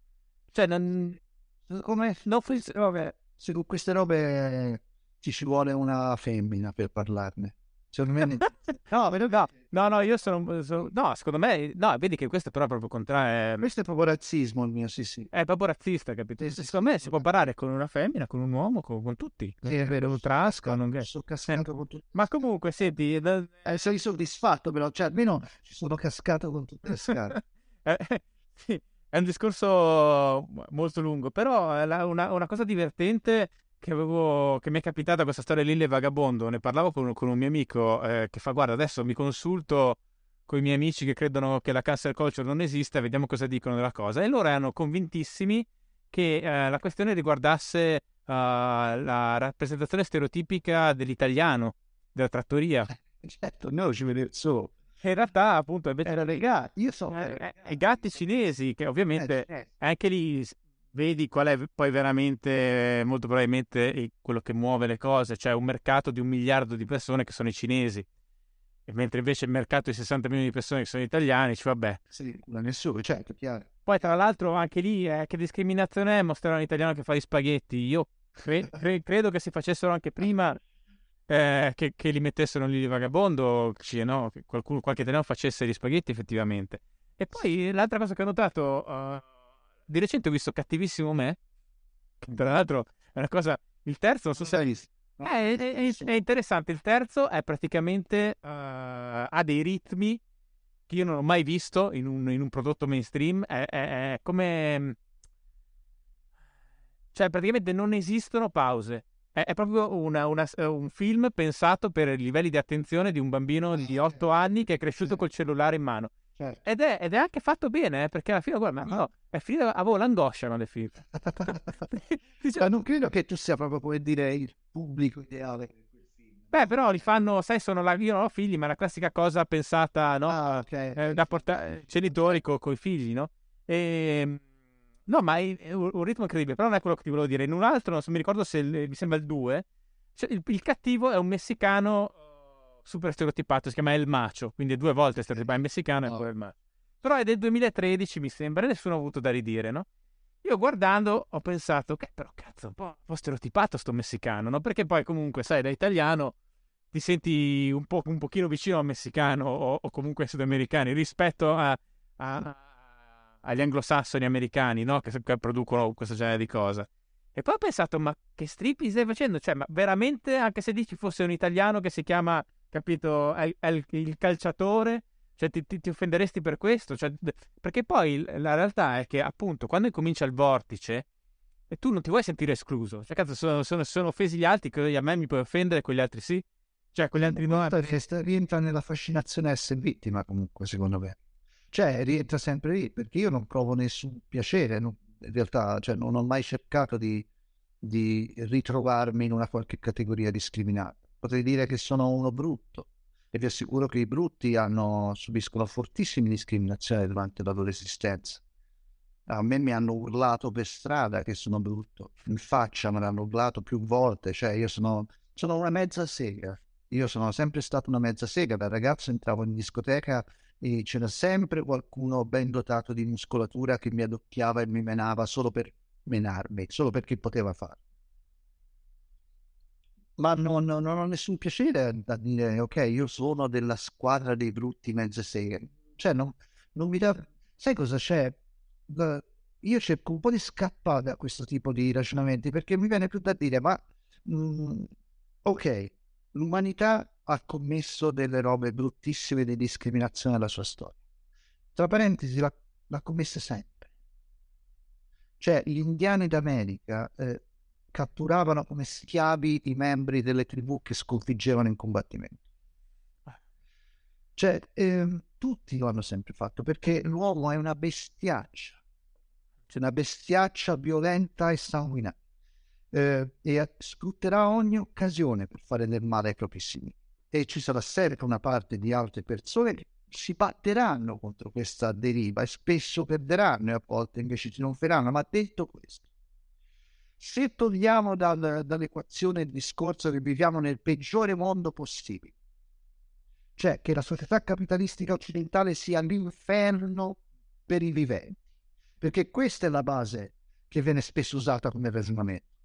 E parliamo di, di una cazzata statistica, ok? Dimostrabile scientificamente che è una cazzata. Se gli togli questo, possiamo per favore accettare che ci siano state delle cose orribili, che faremo in modo che non si ripresentino mai più, ma possiamo pensare di procedere verso una società più unita invece che verso una società più divisa? Possiamo pensare di spendere le nostre energie proprio perché un giorno io non mi accorga più che sei nero? Ho capito che c'è stato la, lo schiavismo, ma non da parte mia, porca puttana. Beh, vedi, questa ad esempio è una cosa che io ho vissuto molto appunto ehm, in Alto Adige dove sono stato fino a 20 anni, 19 anni, poi dopo ci torno, i miei sono ancora là, le mie sorelle sono lì. Perché c'è questo peccato originale del fascismo in Alto Adige. Ma mio, mio nonno è arrivato in Alto Adige eh, per lavorare alle, alle, alle, acciaierie che c'erano lì, no? C'era l'operaio là. Si è spostato dal Trentino perché c'è... Non è mai, mai stato fascista e niente, lavorava, capito? È andato lì per lavorare. Cioè, questo cosa ti dice? Che tu devi vedere i, i casi singoli delle persone. Quando cominci a ragionare in termini di, di, di, di, peccato originale, perché poi c'è anche un qualcosa di biblico in tutto questo. No? Tu stai dando dei peccati originali inemendabili a una serie di categorie, una serie di, categorie di persone, no? Questa roba è di una brutalità. Eh, cioè, veramente va, va, va, considerata questa cosa. Poi è senza fine, eh, Dani. Problema è quello. Agli indiani, cioè quelli provenienti dall'India in America, fanno i corsi perché riescono a riconoscere dentro di sé il loro razzismo nei confronti dei neri. Cioè, non viene risparmiato nessuno. questa, questa, non è male, però. Non, non, non c'è fine. E io capisco, cazzo, lo capisco che sono successe robe orrende, ma allora io sono... Ok, Facciamo così, cazzo, facciamola facile. Io sono anche stato per tanti anni un giocatore di giochi del tavolo, di giochi di popolo. Fammo le regole, le scriviamo. Io sono un uomo, maschio, 57. Al momento incrociamo le dita abbastanza benestante per le mie fortune fumettistiche. Mi dite come devo pagare? Cioè, volete, mi, mi mettete una tassa, io la pago mi dite che siccome sono un bianco cinquantenne devo pagare per tutte le discriminazioni che sono state fatte dai miei, tra virgolette, simili nel corso della storia, io invece del 42% di tasse, che sono peggio, eh, pago il 76%. Oppure non devo più Scusa. un libro per lasciare posto a un autore donna di colore. Io lo faccio, ma me lo dovete dire. La cosa che non mi piace è che i ragazzi giovani, che per loro sfortuna sono nati in questo continente, eccetera, debbono avere questo cazzo di peccato originale del quale parlavi, che come dici non è emendabile perché non c'è una regola. Non possono dire, ok ragazzi, sono pronto, datevi quelle cazzo di cento crustate e dopo non se ne parla più. Non se ne possono liberare. Ma no, ma... Questa roba è assurda. Capisco, capisco il paradosso, ma non sarebbe nemmeno giusto frustrarli capito era un paradosso, cioè io a me mi ci piace il cazzo a pagare il 42% di tasse. No, tra l'altro questo ti volevo dire, comunque non è che, non è che la nostra uh, società sia del tutto priva di, di meccanismi di, di, equalizzazione, capito? Certo, certo. Non, non, sono assoluti perché se, uh, se, no sarebbe una dittatura comunista. No, ma mi Però, piacerebbe dire... siamo, stiamo a un percorso. Cioè, io non ho mai conosciuto nessuno in vita mia che dica i negri sono inferiori. E adesso, ma stiamo scherzando, ma siete fuori di testa. No, neanch'io. Ma siete matti, ma nemmeno tipo nel... Forse sì, nell'estremissima destra. No, ma sono cose che esistono, ma sono veramente, veramente residuali. Cazzo. E invece no, invece vengono raccontate, come capito, la, la società occidentale è così, e spesso viene raccontata così, perché le persone, gli adulti, non i ragazzetti, che portano avanti queste istanze, gli fa davvero schifo la società in cui stanno. Chiaramente ne traggono ogni vantaggio possibile, ma gli fa davvero schifo il sistema capitalistico perché nella loro testa dovrebbe essere un'altra cosa. Però quell'altra cosa non c'è mai stata. Non c'è nessun esempio alternativo che possono portare lì. Perché ragazzi dovremmo vivere come in... E non c'è questo. Però vedi, è questo, questo torno al perché mi dà fastidio l'espressione boomer, no? Perché tu hai anche rompendo uh, diciamo, quella, um, quel rapporto virtuoso fra generazioni che puoi evitare questi eccessi che abbiamo avuto, almeno io ho avuto sicuramente, probabilmente anche tu, ma credo più o meno, se non tutti, molti, di, di, di idealismo e di, di, utopia che tutti hanno a una certa età, no? Quando hai 18, 19, 20, 20, 22 anni, non sai come cazzo è il mondo e quindi tendi a pensare che debba essere molto meglio di quello che è, no? Certo. E questo è normale. È normale, ma è fisiologico, cioè nel senso va bene così. Però se tu rompi la catena di, di trasmissione del sapere fra generazioni, no? E, e, e, ti trovi con ventenni che siccome hanno 100.000 o milioni di follower su, sui social, pensa di aver capito tutto? Cioè lì diventa un problema, un problema serio, perché capito? È, sono nani sulle spalle di nessuno non più sulle spalle di giganti, capito? Eh, secondo me anche un'altra cosa, ritorniamo alla mia fissa per il narcisismo. In questi giorni mi stavo scrivendo, è assurdo che faccia questo, me ne rendo conto, sono un fumettista, quindi sottosviluppato per definizione, però sto scrivendo delle mie riflessioni su queste cose che, che sono in giro per il mondo, per cui riflettevo sul narcisismo e la sua capacità, secondo me, forse, di estendersi anche nel tempo. Cioè, cerco di spiegarmi. Qual è il problema dei narcisisti? È che, per dirla con le parole di Pessoa, non percepiscono gli altri come anime viventi. Cioè, non riescono a vedere te, Daniele Rielli, davvero come una persona a sé stante, perché tutto è riferito solo a se stessi, le proprie parole sono le parole, i propri pensieri sono gli unici pensieri. E io penso che il narcisismo che viene alimentato continuamente in questa società, continuamente, se uno non, non ci mette dei rimedi, eh, si possa estendere nella storia. Cioè, arrivi al punto, secondo me, in cui non riesci a capire che sono vissute altre persone prima di te. Cioè, la storia dell'uomo principia e finisce con te. Perché altrimenti, la cosa che io ho visto l'altro giorno in un video che stavo guardando, dove c'era una attivista social justice warrior eh, ventenne che si diceva, cioè chiaramente cioè dichiarava di vivere nel peggiore mondi possibili. Diceva questa cosa a un rabbino ebreo di più di 80 anni. Cioè lei diceva a lui, lei non può capire come mi sento io. Questo era un ebreo di più di 80 anni. Cioè devo aggiungere che vuol dire che è uno che ha avuto la famiglia probabilmente sterminata in campo di concentramento, spero di no, spero si sappia. Ma capisci, io ho assistito a sta roba e lui tra l'altro con un'eleganza incredibile non gliel'ha fatto notare, è stato, è stato stupendo. E io però dicevo, no, ma porca troia, ma come fai a dire una cosa del genere a questo povero? Ma come fai? Ma davvero la tua cecità è arrivata a questo punto? Cioè, ma sei impazzita? Cioè, ed è questo, secondo me, io ripeto, vengo da una famiglia agiata, però mi sono creato ogni tipo di ostacolo possibile, di tutti i tipi, dall'uso di sostanze stupefacenti molto pericolose quando ero ragazzo, che mi hanno dato delle malattie gravi, all'andare in galera quando ero ragazzo, a tornare in galera quando sono cresciuto per lavorare con i detenuti.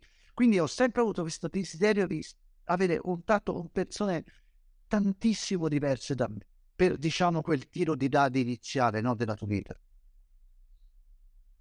come fai a non capire quanta diversità c'è in ognuno di noi? Cioè, quanta... Ma c'è sempre qualcuno che sta peggio. Non ti puoi permettere di partire con la tua lamentela perché sei una, uno studente ventenne che ha difficoltà a trovare il proprio posto nel mondo, perché la difficoltà a trovare il proprio posto nel mondo ce l'abbiamo avuta e ce l'hanno sempre avuta tutti gli esseri umani. Posso, posso, aggiungere una cosa? C'è da dire una cosa, che strutturalmente uh, è vero che negli ultimi vent'anni comunque la concentrazione uh, della, della, tecnologia nella, nell'economia, soprattutto nelle professioni creative, ha dato a tantissimi l'illusione di poter fare quel lavoro che prima non, non le avrebbe neanche sfiorato l'idea, no? Eh, perché basta scrivere su Facebook, eh, capito, scrittore, eh, fumettista, quello che vuoi.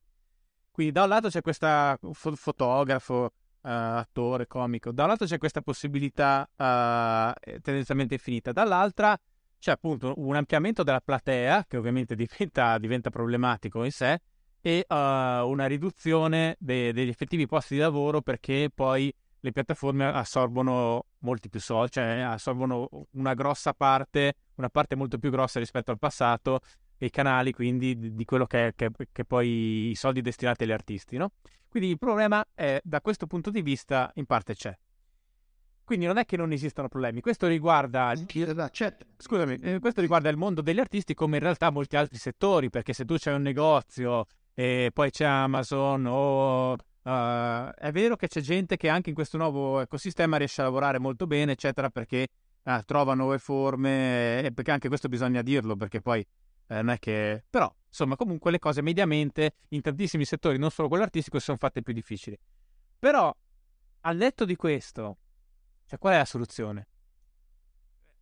Cioè, qual è la soluzione? Eh, anzi, tu sei... Ammettiamo anche, e in una certa misura è vero, che tu sia, sia in un ambiente molto sicuro, uh, complessivamente ricco, ma attualmente abbastanza sfidante in termini di direzione, perché poi il punto anche nel diventare adulti no? è anche spesso una questione di direzione. Cioè, eh, a un ragazzo oggi non manca niente, magari, no? Però ha la sensazione che non, non manterrà, eh, o può avere facilmente la sensazione che non manterrà il tenore di, di vita uh, dei suoi genitori, no? Cioè, per me, devo dirti, il momento in cui ho cominciato a guadagnare e a un certo punto anche meglio di quanto aveva guadagnato mio padre, che, che, a un certo punto non ne andava malissimo neanche lui, per me è stata una roba importante. Eh, certo. Cioè, e, e, e, mi rendo conto che quello ti apre tutta una serie di cose, uh, di, di, visioni del mondo che, che, eh, che, prima ti sono precluse, un po' perché sei nel rancore, un po' perché non hai le possibilità e quindi non, non fai neanche le esperienze che, ti, ti traghetterebbero in maniera definitiva nell'età adulta, no? Eh. Quindi questo problema esiste, però la soluzione non può essere richiudersi nel, nel vittimismo e, e basta. Io, io, scusa, ma ho la fissa per, per, le cose, cioè per mettere le robe in, in ottica di storica, cioè di, di, di più ampio, ampia veduta. Io capisco perfettamente sta roba. Um, vogliamo dire che, ad esempio, um, essendo del 63, io ho avuto molta più fortuna durante la mia crescita, può darsi. Uh, posso aggiungere che tantissimi miei amici sono morti durante il percorso grazie ai magnifici anni 80 e, e tutto quello che comportava, quindi forse le cose sono state poi anche un po' pareggiate, però andiamo via da me che sono un narcisista, l'ho detto, ogni tanto ci casco, andiamo a Berlino nel 1944. Ora, anzi, aspettiamo un attimo, prima stiamo qui, prendiamo un giovanotto di adesso che dice a gran voce ci avete rubato il futuro. Ok? Adesso torniamo a Berlino, 1944. Un ragazzo di 15 anni, 16 anni, 17 anni, sulle macerie di Berlino, sull'Europa che è in macerie, dove i suoi genitori erano i nazisti che hanno distrutto un continente con la loro follia, che ha portato allo sgancio di due bombe atomiche sul Giappone, che ha portato al, al, al poi anche alla divisione dell'Europa col muro di Berlino, eccetera. Ma stiamo su di lui. Lui è lì a Berlino a 17 anni e ci sono solo macerie.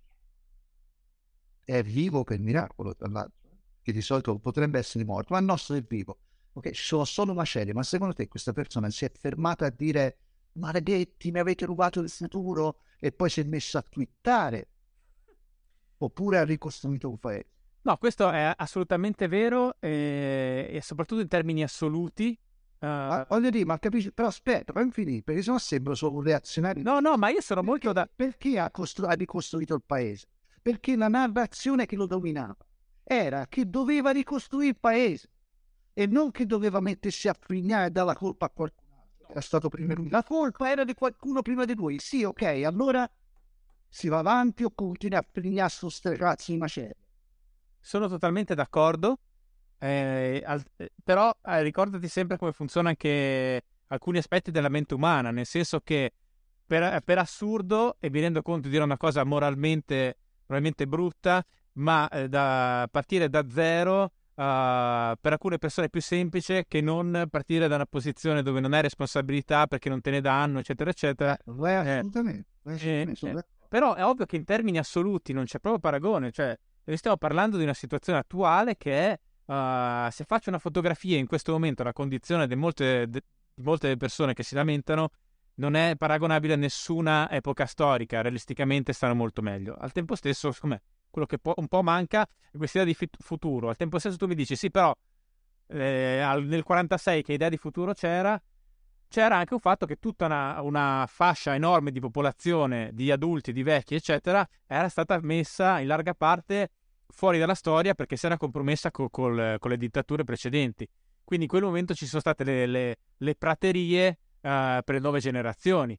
Cioè, ancora oggi nello spoil system no, delle istituzioni eh, anche culturali, non solo, ci, ci, sono ancora poi discendenti di, di quell'epoca lì.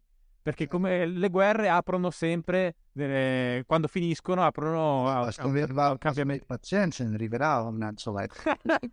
e questo è statistico. Speriamo di no, però ecco, cioè io non voglio, non voglio assolvere assolutamente, come sai, eh, non sto assolvendo questa, questa mentalità, anzi la trovo veramente perniciosa, sbagliata e controproducente. Al tempo stesso uh, cerco anche di capire perché succede, no? E probabilmente succede eh. perché sono persone a cui uh, non viene messa in mano la responsabilità e loro sono talmente deboli perché sono stati cresciuti uh, con questa tutela estrema che non se la prendono neanche con la forza, capito? Eh, lo so, però devono cambiare. Eh, lo so. C'è cazzo, ragazzi. Cioè, il tempo non si ferma, la vita non si ferma, invecchierai e morirai. Devi giocare, non ci so cazzi. Ti sono capitate carte di merda, mi dispiace un sacco.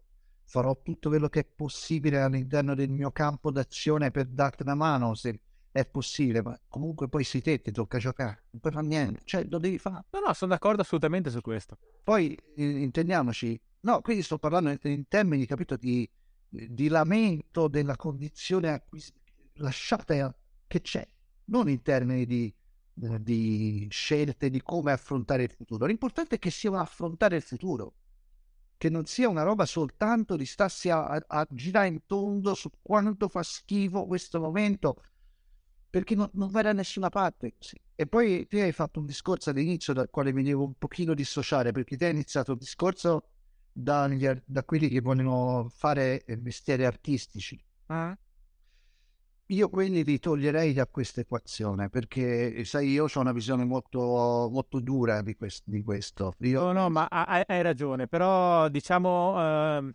forse possiamo trovare un compromesso, diciamo, e, e escludendo gli artisti veri e propri che effettivamente non ha alcun senso garantire un salario, diciamo, a un artista se è un artista, ma diciamo, allora le persone che lavorano nella macchina eh, non so, un redattore di un giornale non è che sia un artista. Certo, figuriamoci è un lavoratore, fine. Cioè, esatto. cioè, no, no, io pensavo... No, no, no, è, effettivamente l'avevo detto un po' così. Hanno vendita che secondo me non vanno mai protette, anzi vanno ostacolate il più possibile per metterle al... No, no, hai ragione, sono d'accordo su questo.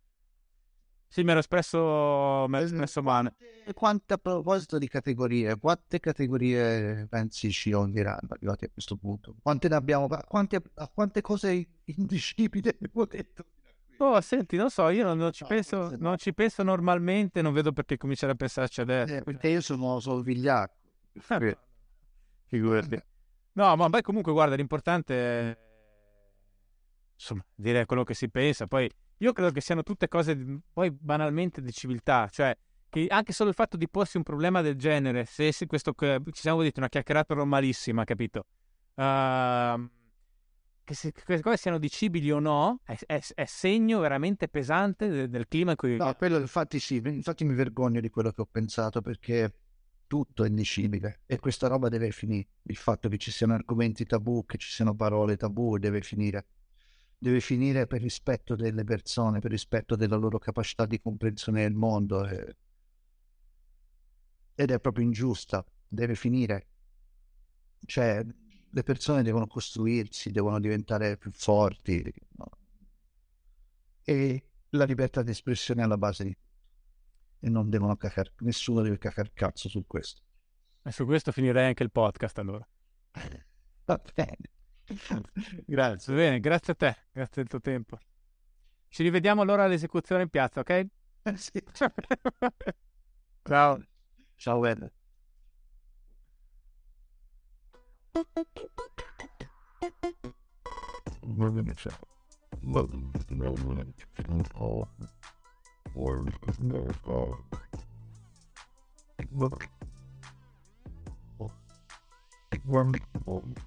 Ed.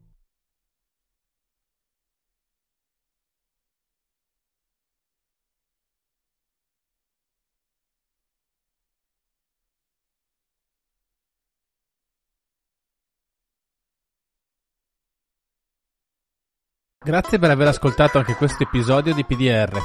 Se apprezzi PDR e vuoi farmelo sapere, votalo su Spotify o sulla piattaforma da cui lo stai sentendo. Questo aiuta anche la sua diffusione.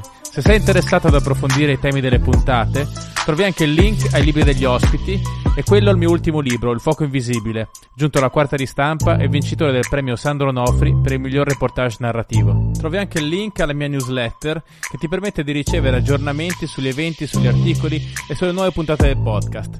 A presto!